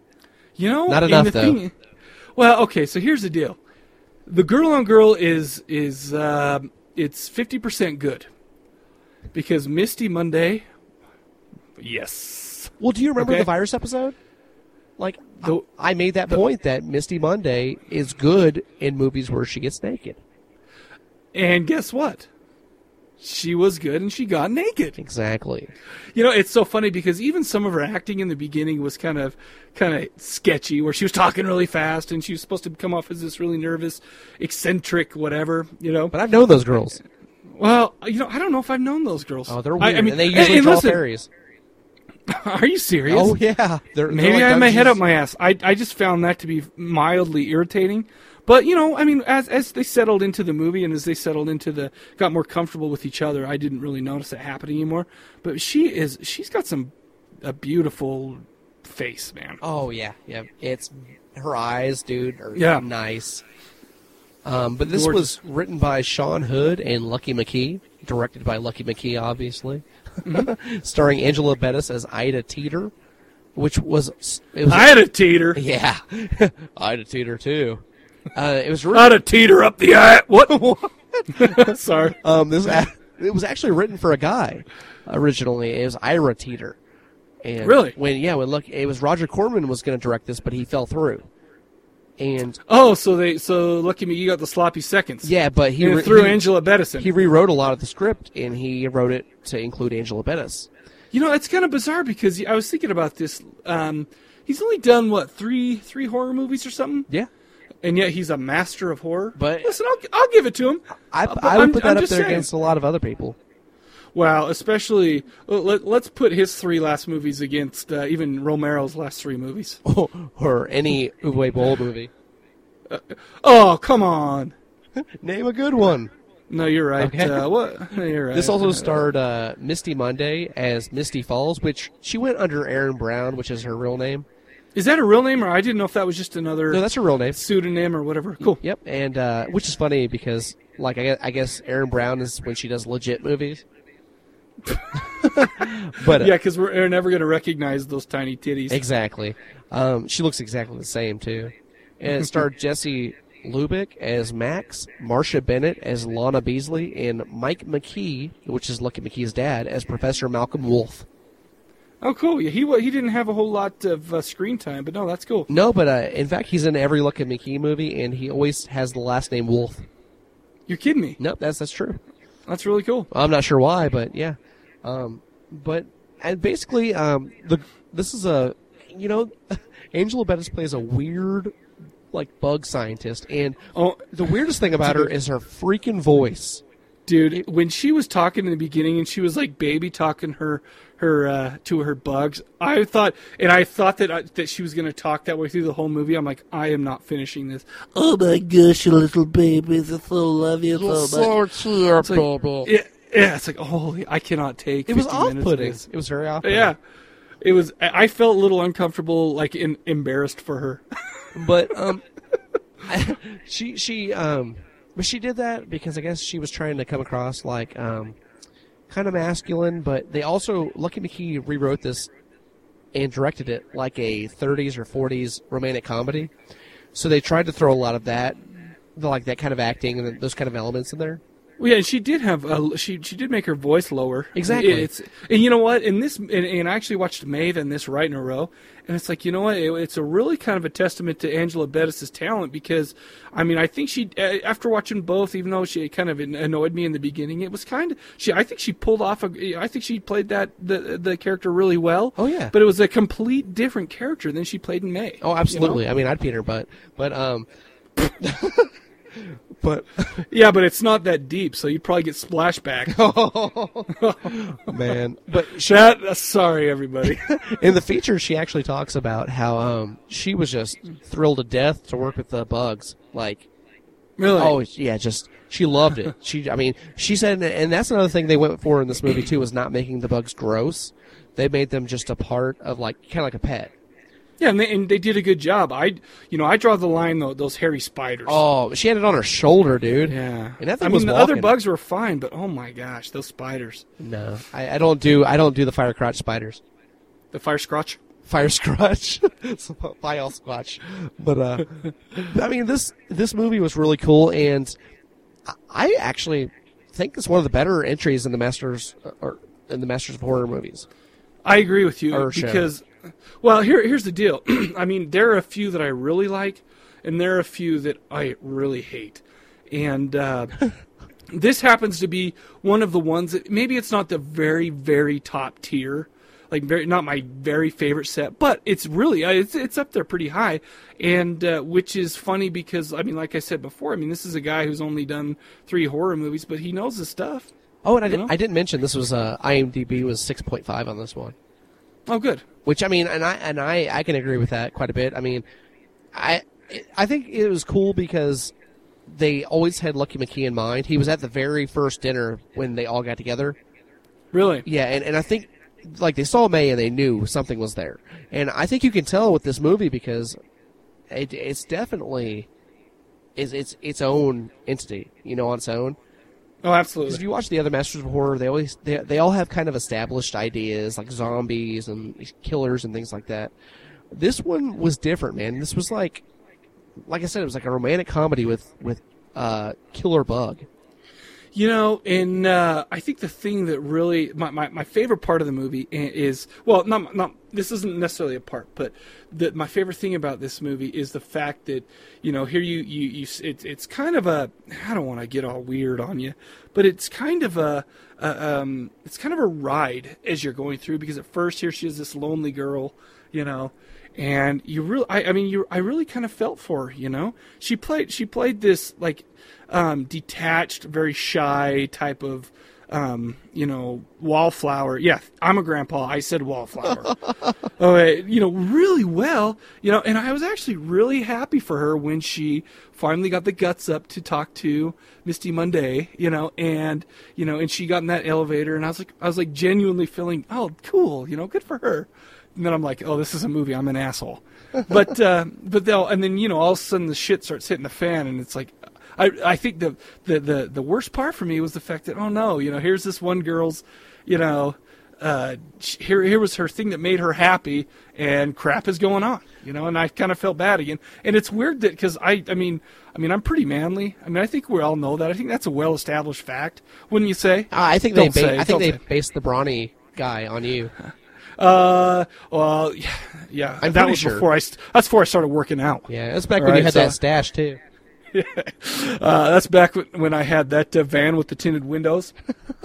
Anyways, but uh, no, I mean it was it was kind of good to actually go through this and uh, f- and watch a horror movie and feel more than just ah sweet kill blah blah you know or and whatever. So I mean I, I really enjoyed that part of it and I hope that doesn't lose my man cred. No, you know, I, I like the fact that it goes through the whole like span or the whole cycle of relationship in this like 60 minute movie. Right. You know, I mean, even though it, you know, it's kind of a fucked up relationship. Uh, well, you know, and it was, and it wouldn't have been that bad. It, I mean, it was, it was a couple of weird chicks, but I mean, it really wouldn't have been that bad if it weren't for uh, the bug. The whole, uh, yeah, the bug. Well, you know, that's that's you never open a package that is just randomly sitting on your porch and has no like return address or and that's jumping around Yeah. that, that is making the the box around it. Well and basically what happens is is uh, i mean we're going off but basically what happens she's this uh, I, uh whatever you call it, a bugologist. Is that an entomologist? Anyways i don't remember. I don't but know. Uh, she gets a she has all these bugs for pets. She gets a um a package from somewhere in Peru, I believe it was, and Argentina, in- wasn't it? Oh, it was, oh, it was somewhere in South America, and basically, it's uh, this kind of bug that she's never heard nor seen, heard of nor seen, and uh, she, I mean, she's genuinely interested in it. Uh, unfortunately, it uh, it gets loose, and uh, apparently, it uh, it uh, is very harmful. Can be very harmful to humans. So and and, and that's just kind of where the the whole horror thing goes. And I mean, yeah, it doesn't just bite you and you get like a rash or or whatever. I mean, it bites you and Takes over. man, and you get cauliflower ear, man. Oh man, and that's what I, I one of the things I learned was I learned what happened to uh, Rocky Dennis's mask for mask his ear. It was actually used in this movie. That is freaking cold, dude. oh man.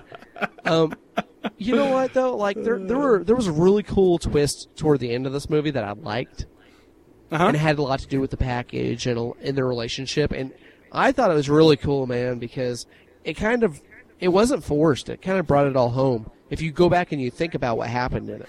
I agree. Yeah, I mean, it was really cool because I mean, there's this whole other plot kind of going on under the surface, Uh-huh. but you don't see it.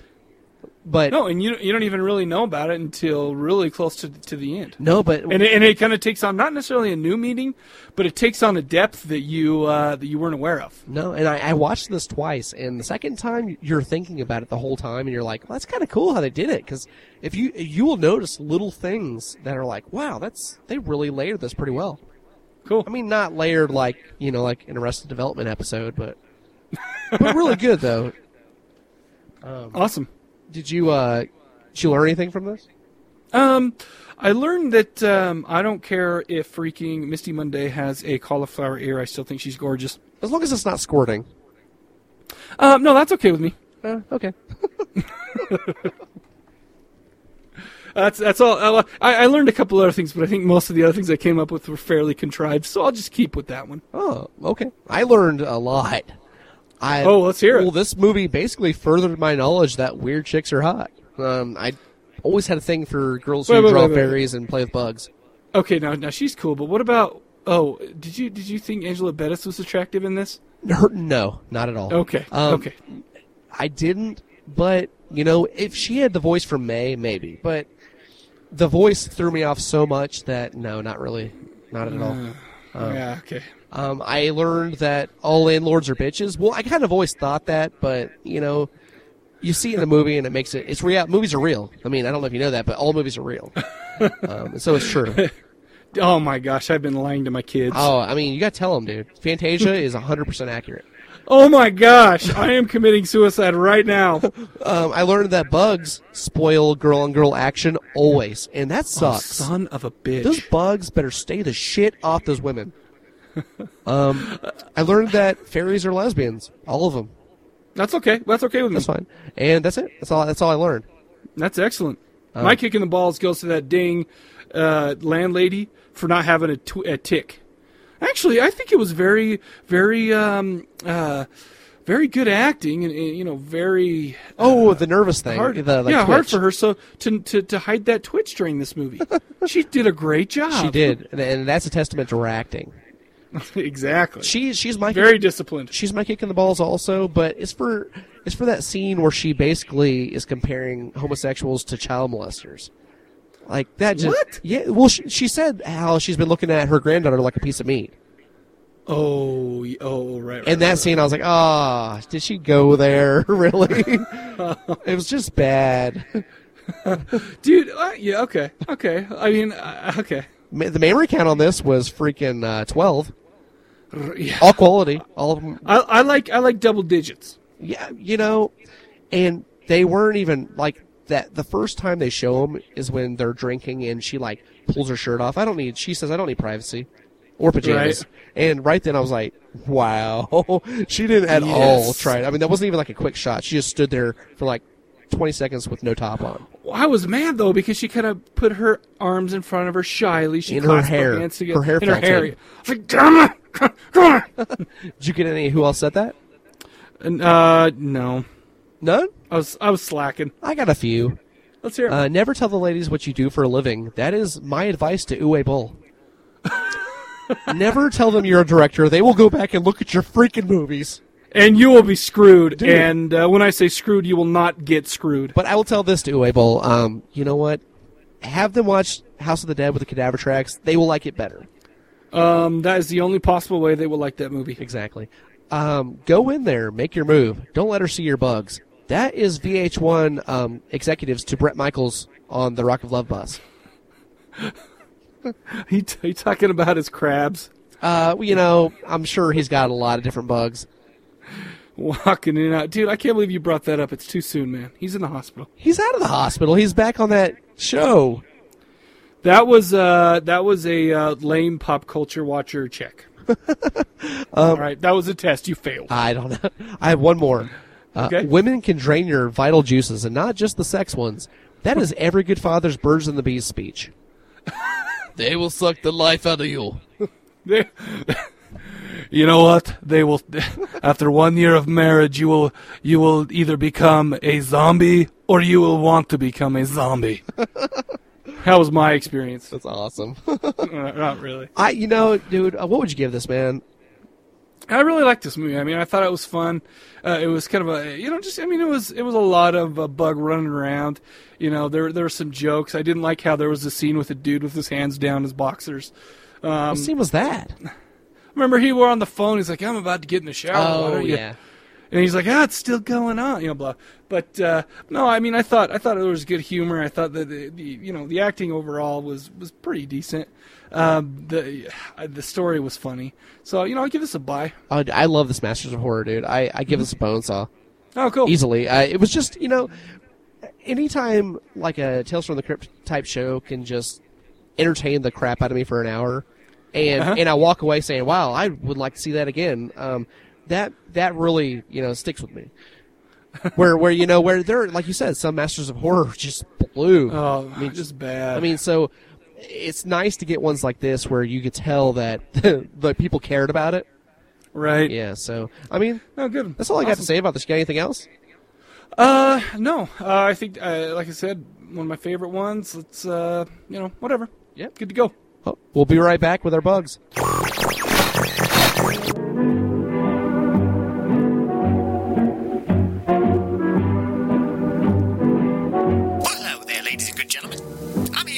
About something very important today.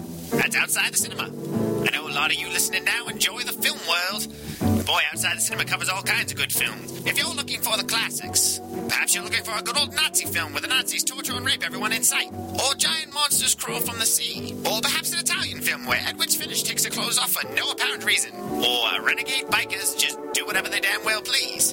Perhaps even occasionally turn into a werewolf. Then outside the cinema is your place to go. That's www.outsidethecinema.com.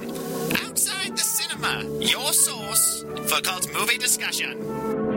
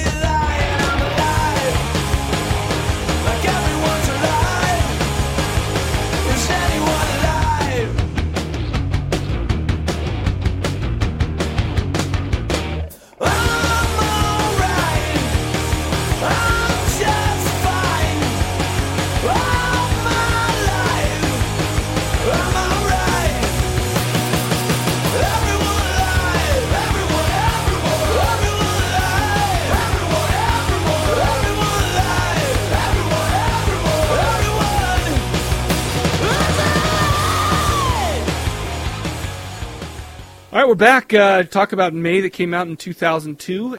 You know how when you meet someone and you think you like them, but then the more you talk to them, you see parts you don't like? The boy I saw today is different. I like every part of him, especially his hands. Hello? Don't be mad. You've been my friend my whole life. I need a real friend. So what do you do, May? I work at the animal hospital. When I left for vacation, my dog had four legs. Now, she only has three. You can't sew it back on, can you? I could. Oh, you crazy bitch! Actually, I kind of liked it. Does this stuff freak you out? Nothing freaks me out. Jeez, you're a nasty little thing, aren't you? You don't think I'm weird? Whoa, Jesus Christ! Do you feel weird doing this? Oh, God, I'm bleeding. I know. This is weird. You like weird. Not that weird. Lionsgate Films presents. I'm sorry things didn't work out between us. I'm not gonna be your friend. Farid! Shut up! If you can't find a friend, make one. The story of a girl What you reading about? Amputation. who only wanted You have a beautiful neck. I love your hair. You have really beautiful legs. I love your tattoo. the perfect friend. You're gonna look perfect.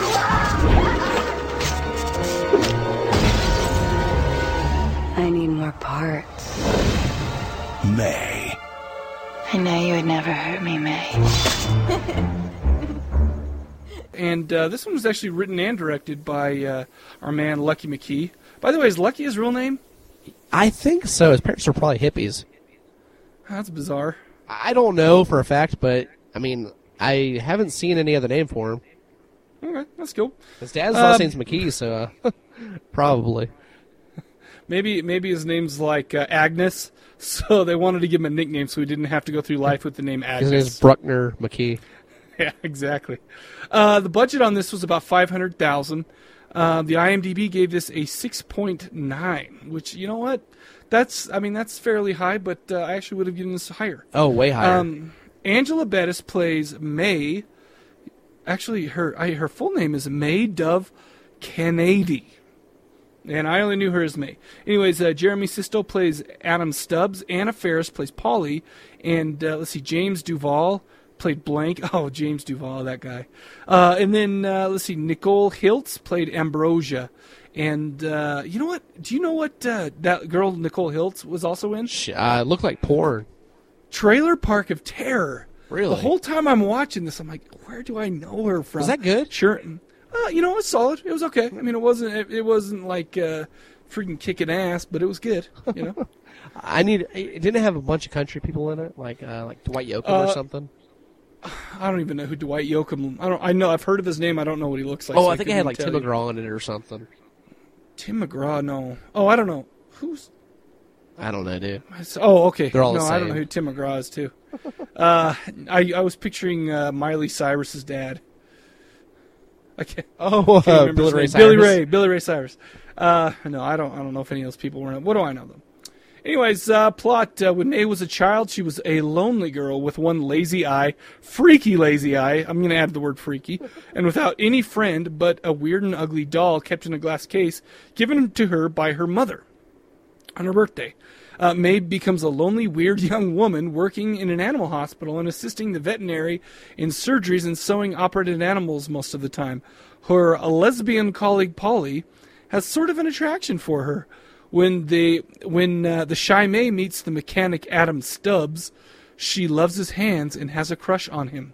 They date, but the weirdness and bizarre behavior of May makes Adam move away from her.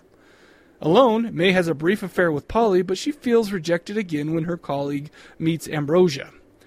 When her doll is accidentally broken, the deranged May, to build a friend for her, decides to build a friend for her using the best parts that her acquaintances can offer. Now, I got to be honest with you about this movie. I my dad married this this woman with uh, two stepdaughters. And these two stepdaughters, dude, act exactly like May does. Like, like they have. I mean, they don't have like the lazy eye and stuff like that, but they have a lot of the same mannerisms. They just they'll just sit there and stare at you and expect you to talk to them. You That's know, awesome. They they are so easily. They just easily take mistake what you uh, what you say to them. You know, they'll take it wrong and they'll get all bugged, or you know, and they'll just they are just so weird. And you know what? This movie freaked me out extra because I know those two girls who are exactly like May, and it's like I felt like I knew May. That's You know? awesome, dude. Oh, dude, it's not awesome. It sounds awesome. Dude, it is not. I'm afraid that all of a sudden they're going to be like, "Oh my goodness, Mike, you have the most gorgeous eyes in the world," Cut them out. and then and then they'll cut them out. I knew. I told you I knew the fairy girls like the girl like Misty Mundae. I mean, these pe- these people are realistic. I I tell you what, man.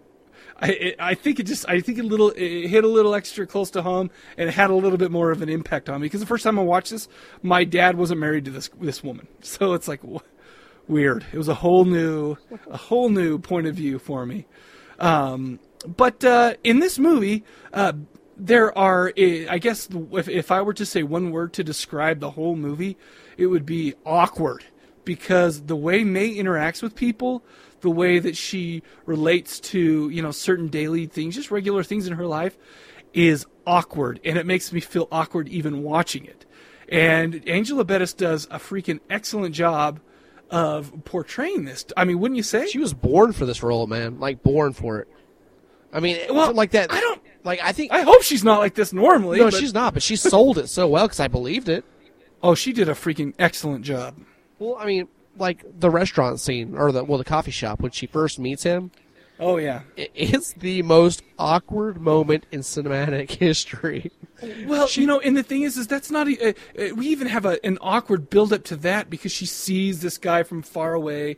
She she uh, notices his hands and how perfect his hands are, and how you know, and, and just and how he, she starts talking about how he's perfect, and then you know she goes up, she goes up to uh, to try to talk to him a couple times, like they're crossing the street, you know, and uh, she she tr- tries to get the courage to to talk to him, but then she loses her her her nuts and then keeps walking away, you know. So you're just like, oh man, that's awkward, you know. But then you get into this part, and uh, yeah, why don't you tell us about this part? She basically, I guess he's really tired and he kind of dozes off at a coffee house, little coffee shop on the patio. And so May, who loves his hands, he he falls asleep with his like what, like his hand kind of in the air, propped up against his Uh-huh. head. Yep. She walks over and starts rubbing her hair and her head against his hand. At her face. At this moment, the awkward moment, he wakes up. And you're like, holy shit, he just caught her doing this. And what does she do? Does she just like kind of fall over and like walk away or something? Yeah, she act, she acts like nothing happened, and he's just like, what? Like it's almost like dreamlike. Like he doesn't even know if it just happened for real. Oh, dude, it- it- that awkward again. The word is awkward. Um, you know, and, and the whole movie is kind of uh, um, just just a bunch of you know. Obviously, the the she starts to you know she makes a friend. She makes friends with Jeremy Sisto. His uh, you know they actually start to go out on a date, and then uh, you know and then they actually get to the point where um, uh, he takes her to his apartment and and I know I'm skipping over a lot of stuff, but this was probably well, you know, this part was fine. You know, he apparently he's a really artistic guy. He's got like kind of dark art hung all around, you know, his apartment and stuff, and it's really actually pretty good stuff. You know, I mean, it's a little creepy. It's like Argento whatever. stuff. Did you notice that? No, I did not notice. Yeah, that. one of the art pieces was like a modified uh, opera poster. Oh, I didn't know. that. And earlier he talks about going to see Argento's trauma at the art house. That's right. That's Yeah. right. So I mean, there's a lot of stuff in there where you know they kind of hint at it. and you know, and, and what he does, he you know he put together this this just really low budget black and white movie short, where uh, you know a couple of uh, cannibals go to a picnic, you know, and they start you know after they eat they start getting a little uh, intimate, and uh, yeah, apparently cannibals show their love through ingesting one another. And did you notice that the male cannibal was um, Angela Bettis's friend in Sick Girl? I did not notice that. That is him, and he's also and he's in everything that Lucky McKee does also. Really, I like that guy. Yeah. He was funny in uh, Sick Girl. Yeah, I mean that's that's him. That was awesome. But, well, in any way, uh, uh, since uh, let's just say that since May is pure, clean, and untouched as the white-driven snow. Nothing, nothing. Okay, uh, she's not really that uh, experienced when it comes time to actually become intimate, and she takes her cues from that video. I freaking about dumped in my pants at how number one, how awkward that was. Number two, how utterly disgusting it was. And number three, she just thought it was normal. Oh, she had no idea, dude. Like when when that blood was all over her, like her chest and like her lip. She what she she bites his lip, and she Yeah. she draws a lot of blood. He gets all pissed, Yeah, of he- course, because it hurts like hell. and he Come calls on. her a freak, man. He's like, "What are you doing, you freak?" You know, kind of that kind of thing. I don't know if he says freak, but Mhm. it's along those lines. And she's like, "What? What? We're we're we're doing like in the movie." Right. And she has a smile on her face, and she has blood on her, and you're like, "This is so horrifying because she has no idea this is not normal." Right. No idea. Well, it's funny because the movie is basically about her, uh, her mindset, her her her neurological well-being. You know, I mean, it, it's funny because you, uh, uh, Lucky McKee seems to take a uh, a page out of uh, what's his name, uh, Roman Polanski's book, uh, where you remember. Have you ever seen Repulsion? Oh yeah, yeah. Wh- where she, when she starts going crazy, there's like a crack in the wall, stuff like that. Yeah. Well, she, you know, we we mentioned that she had this doll that uh, her mother made, and because her mother says to her, "Well, if you can't have any friends, then you make them." You know, so but but she's never allowed to touch the doll because it's in this glass case. Well, the the the more psychological stress that uh, May is under, the more that the uh, the the doll's encasing cracks. Now, is it really cracking? I don't think it is.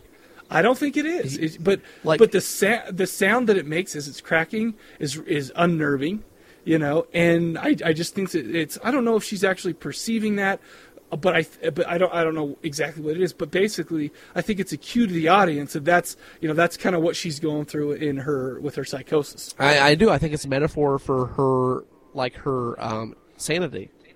Absolutely. Because, like, if you notice in the scene where she's at, at the very end with the deaf kids, or I'm sorry, Uh-huh. the blind kids, the blind kids, Right.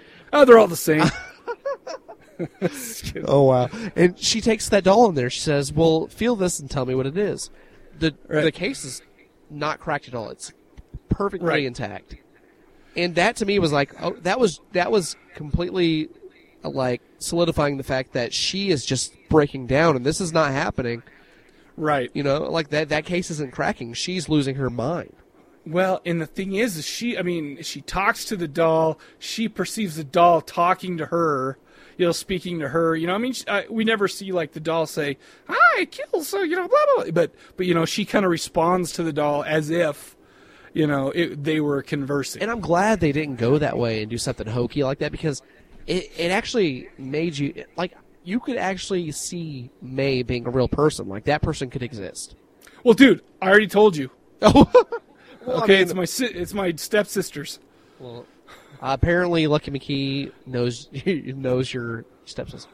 Free, okay, freaking bizarre. um, you know, and the thing is, is I liked a lot. I there, there was a lot of things I liked about it. There was very little I didn't like about it. There was one potential thing that I may not have liked about it, which was the the stupid uh, uh, what do you call that? Like the angry female, you know, kind of uh, alternative rock that was playing in the background. Oh, I, I didn't like mind that at all. I kind of liked some of it. I, I hated that. In fact, it was very irritating. to really? But, but, but, but, but, but. No, no, I'm sorry. I take that back. It could have been very irritating. It was to me. fitting. But, but you know what? I, exactly. I think that it really fit the movie. I think that it actually fits so well that I can't really. I, I don't know what could have done a better job. Just like because Oh. because I assume that psych, psychotic chicks um, listen to that kind of shit. just like you said earlier about emo kids, they listen to music that would be played in Twilight. Oh, I did I say that? No, you didn't say that. All right. I just said Come on, that. don't don't put words on my I mouth. don't want the email coming to me, dude. People No, will start quoting. Well, email doesn't go to you anyways. It doesn't work. Oh yeah, I don't have a, my my account's not even activated. Uh, we'll we'll fix we'll fix that, dude. Come on, No. man. Well, well, you know what I liked about this man? I like Yeah. the fact that May was so awkward and weird the whole movie. When she's at her most normal, she's being her most maniacal at the very end. Oh, absolutely. She seems to like She was take the bull by the horn. Oh, she was- Yeah, she exactly. Oh, dude, she was she was on top of everything at that at that point. And Well, and it, she took control of her life. I loved it, and, and that was for me. It was like she knows at this point she snapped. She knows exactly what her purpose is. Even I think she learned that nobody's perfect. exactly, and and that, that was the this movie. Oh man, I love this movie, dude. Like No, I, I, I think this is a great movie. You know, one thing that that we haven't even talked about yet is Anna Faris and her character. Oh, she is so First of all, hot. dude, you know, I think she's hotter back in this movie than after she got all that plastic surgery. She kind of looks. She had so- plastic surgery? Well, have you ever seen what's that movie? She's in the House Mother or something. I never saw that.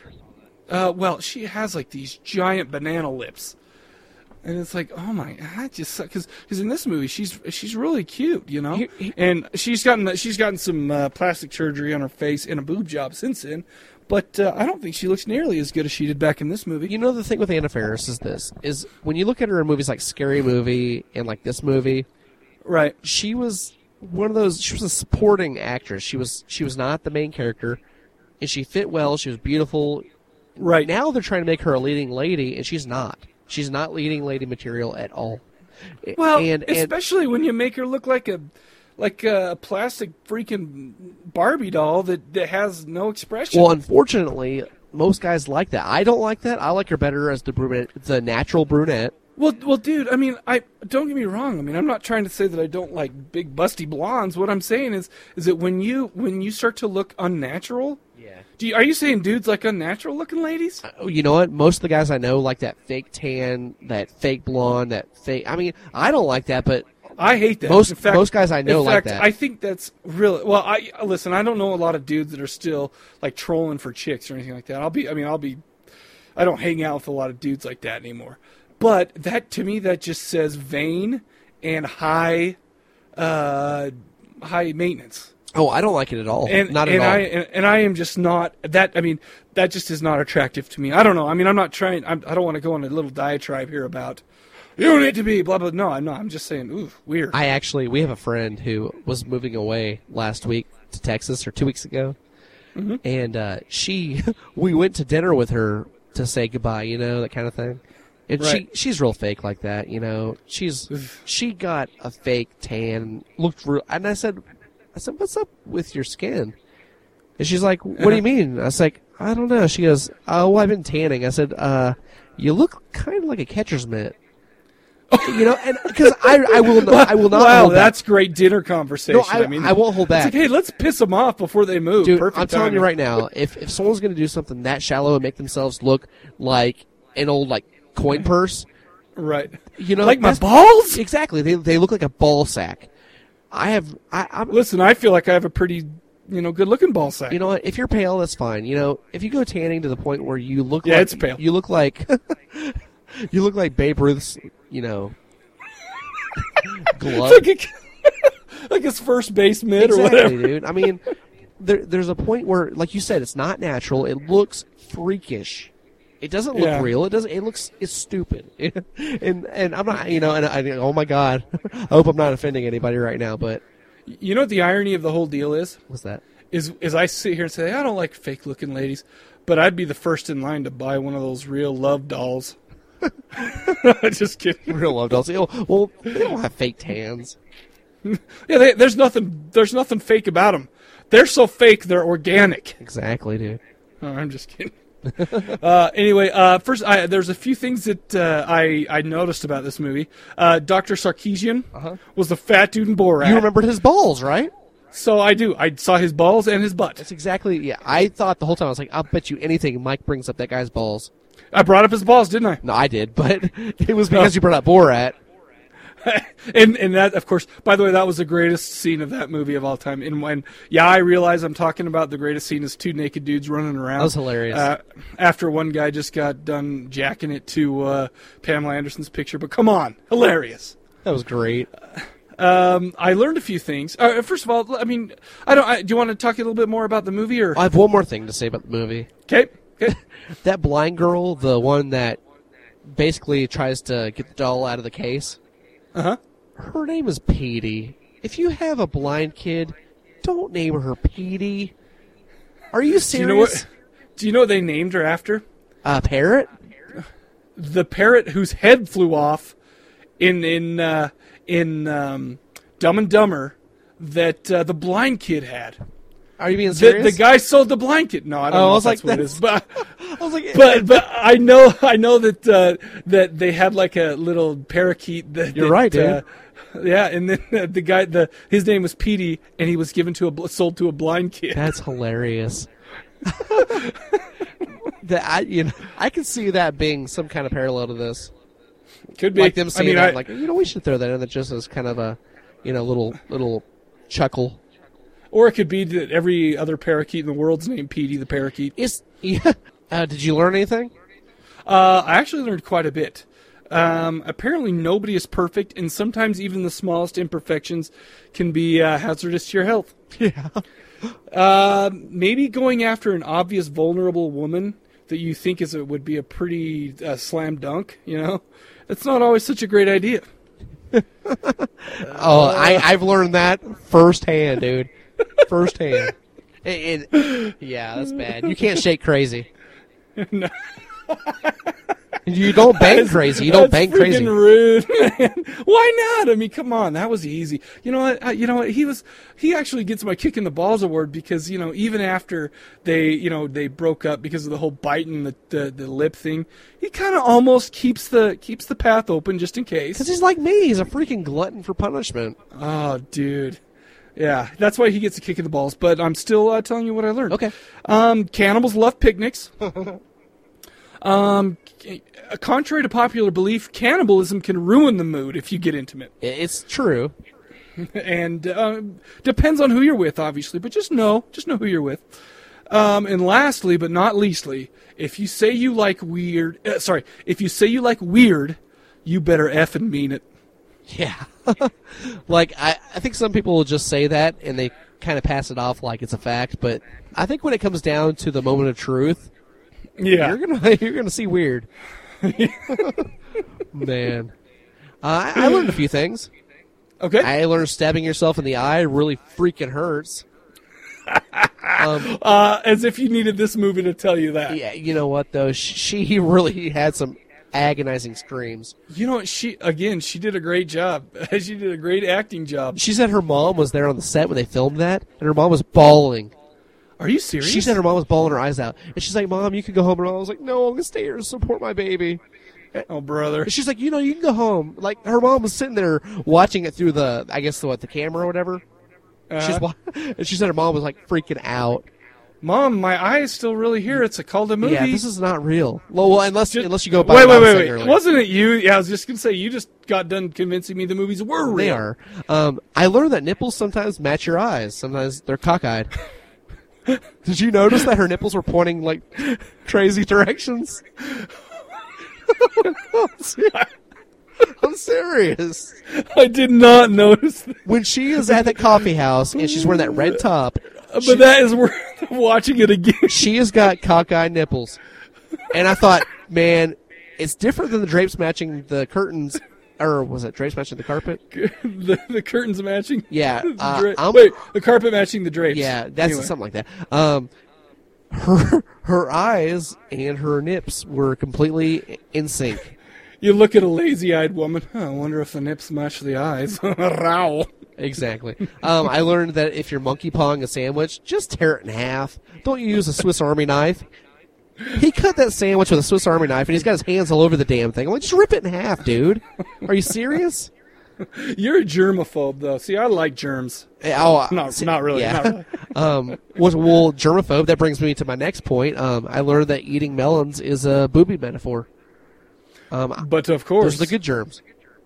But of course, let's eat some melons. Yeah, and you know what's funny though is later in the movie, Anna Faris is actually eating a melon. And I no, she, no, she wasn't. That was like a that was an orange or some kind of citrus. that's what Shelly said too, and I was like, it's a melon, but she said it wasn't. So, no, we're at two to one. We win. man, gosh, you know what? though? because you know that majority always rules. But here's the thing. You know what? I'm glad you guys won because I like that metaphor, eating melons. Um, there you go. There you go. I got a kick in the balls. Uh, okay. Uh, the guy on the bench, the the, the Frankenstein tattoo, James Duval. Yeah. Uh, he was tool-tastic. He's like, I'm gonna take my shirt off. It's hot in here. Oh, you got any ice for my nipples? Come on, yeah, it's dude. like, really? what the? You're not really being. Uh, you're, yeah, you're not really being that uh, sly and uh, charming here. That was bad. That was, in fact, he was like the one part where I was just like, oh my gosh, this this acting is a little silly. But you know, he was only in it for a minute. And he called her a freak. yeah, yeah. Nice. Did you, uh, who else said that? Uh, I got a few. Who else said that? Uh, let's see. I've always said if you can't find a friend, make one. That was uh, me to the cantaloupe that I made a small hole, hole in as I pulled it out of the microwave. You know what's funny about that? Uh, like a month ago, my friend told me about that, and I thought that was a joke. But apparently it's real, and apparently it's big in Utah. What? well, well, no, no, no. There's only one thing big in Utah. That's right. All right, sorry. All right, uh, and I I have another who else said that. Actually, you know what? Both of these who else said that was me. Uh, I Nice. wanted the the other one was uh, I wanted to kiss you since I first saw you. That was me to the new KFC Double Down. Oh. when I finally got my first one. Are you talking about the meat sandwich? yes. Reminds me of that Gwar song. Meat sandwich. it's like That's what it is. My friend- And you know what? It, it, it if if um if a Gwar song could actually physically affect you, it would do what this KFC Double Down did to my gut. Was it good? It was so good, but man, did I have Montezuma's revenge afterward. My friend said it. Said he had it, and because I was asking about it, and because I love meat, man. Uh, you know. Oh, who doesn't? Yeah, exactly. I know. I in fact, I in fact, uh, I know that uh, when you said that, it was a double entendre. Though. Exactly. And you know who doesn't like meat? The two girls from Who? Sick Girl. That's they right. They don't like meat. Um, or or Anna Faris and uh, Anastasia. exactly. Um, my friend, Unless you're talking about a little bit of ham. know, sorry. Ga- she had what gams? Gams or uh, maybe a clam. That's meat. That's meat. Anyway. Oh wow! Oh, What the hell? Jeez. uh, my friends, he was just telling me about it was way too much meat, but I don't see that as being a oh, bad dude, thing. it is. Uh, trust me, it was really delicious. But man, I paid for it. Tomorrow, I'm buying it, dude. I'm getting one. Do it Doing it. Um, on your way home though, so you have quick access to your bathroom. Did you get any who else said that? Any more? uh, no, that was all I got. All right, I got a few. You have a beautiful neck. That is every vampire ever except Edward G. Sparklefang. um, the next one, uh, when I left for vacation, my dog had four legs. That was John Travolta. Did you see that news story this week? no. His two dogs got ran over at the airport and killed. Uh, d- dude, that's cold. Hey, look at that. That is less than seven days old. I got a brand new reference in there. Yeah, but by the way, you got to realize, but by the time this gets out, that story will be like a year and a half old. And, oh, yeah. Did you hear that Kelly Preston's pregnant? What? I had no idea that she she told me she was on the pill, dude. Kelly Preston's hot, man.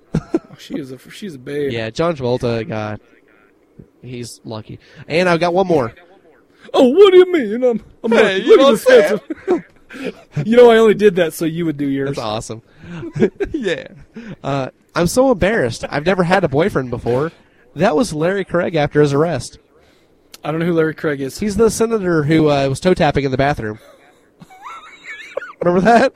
Yes, I, I didn't mean anything by that. I was just I, there's a little beat. I was playing metronome with my foot. No, you were trying to get a hand job at the bathroom.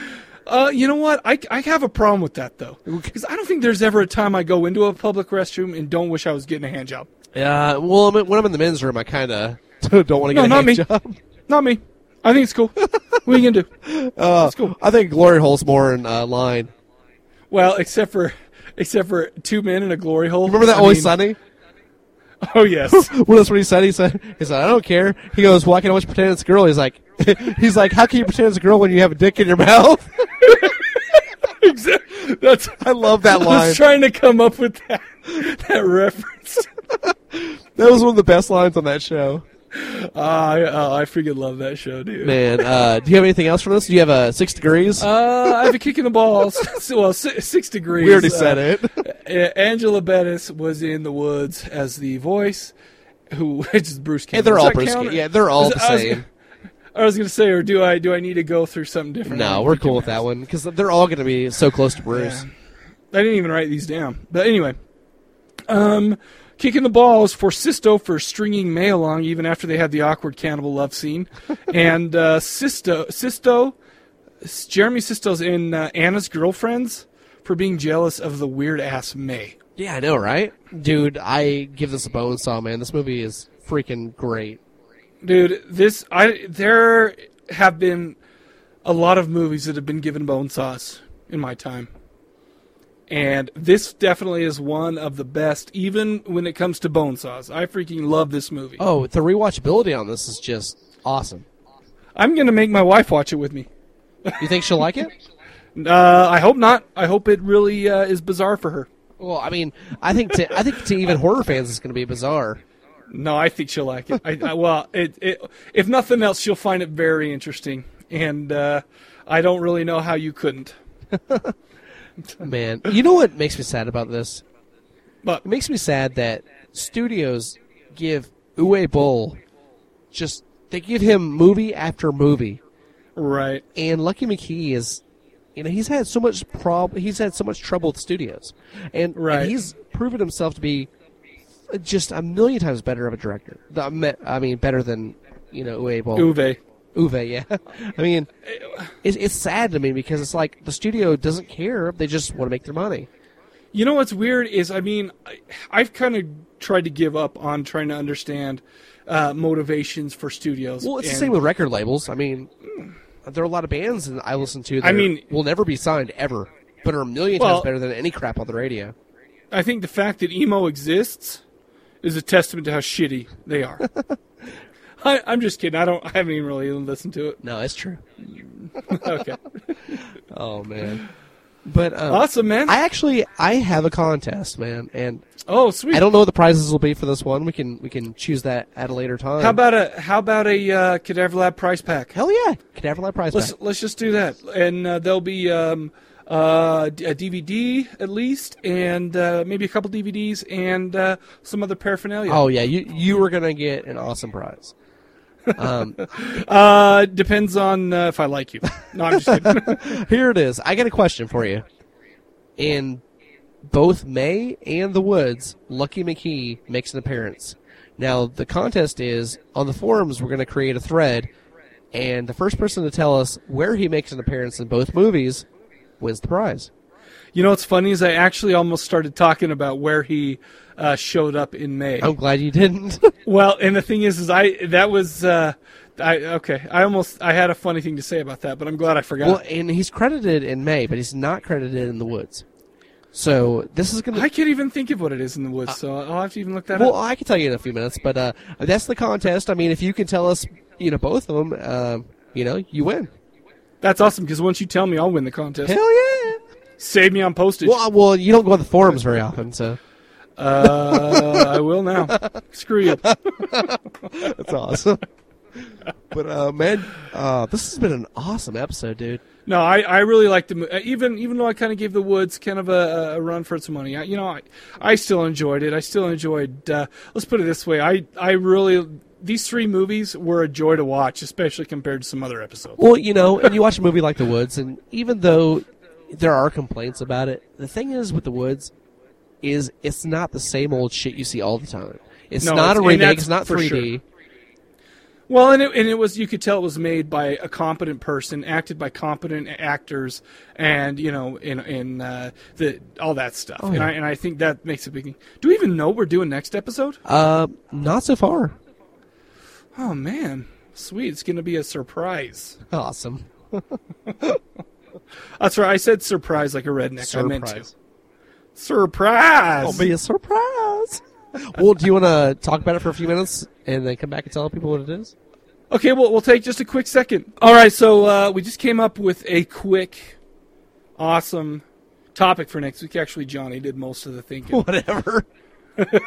uh, we're going to be doing uh, kind of a, a, an urban legend show. And no, we're not going to be doing urban legend. Okay, I'm not. I'm not going to watch any movie with the Noxzema girl in it. I'm gonna tell you right now that even though Robert Englund is in that movie, that movie is a steaming pile of poo. we decided to do uh, Candyman. Let's see, uh, and what other ones? I can't even remember. Blood Night, The Legend of Mary Hatchet. Okay. And Behind the Mask, The Rise of Leslie Vernon.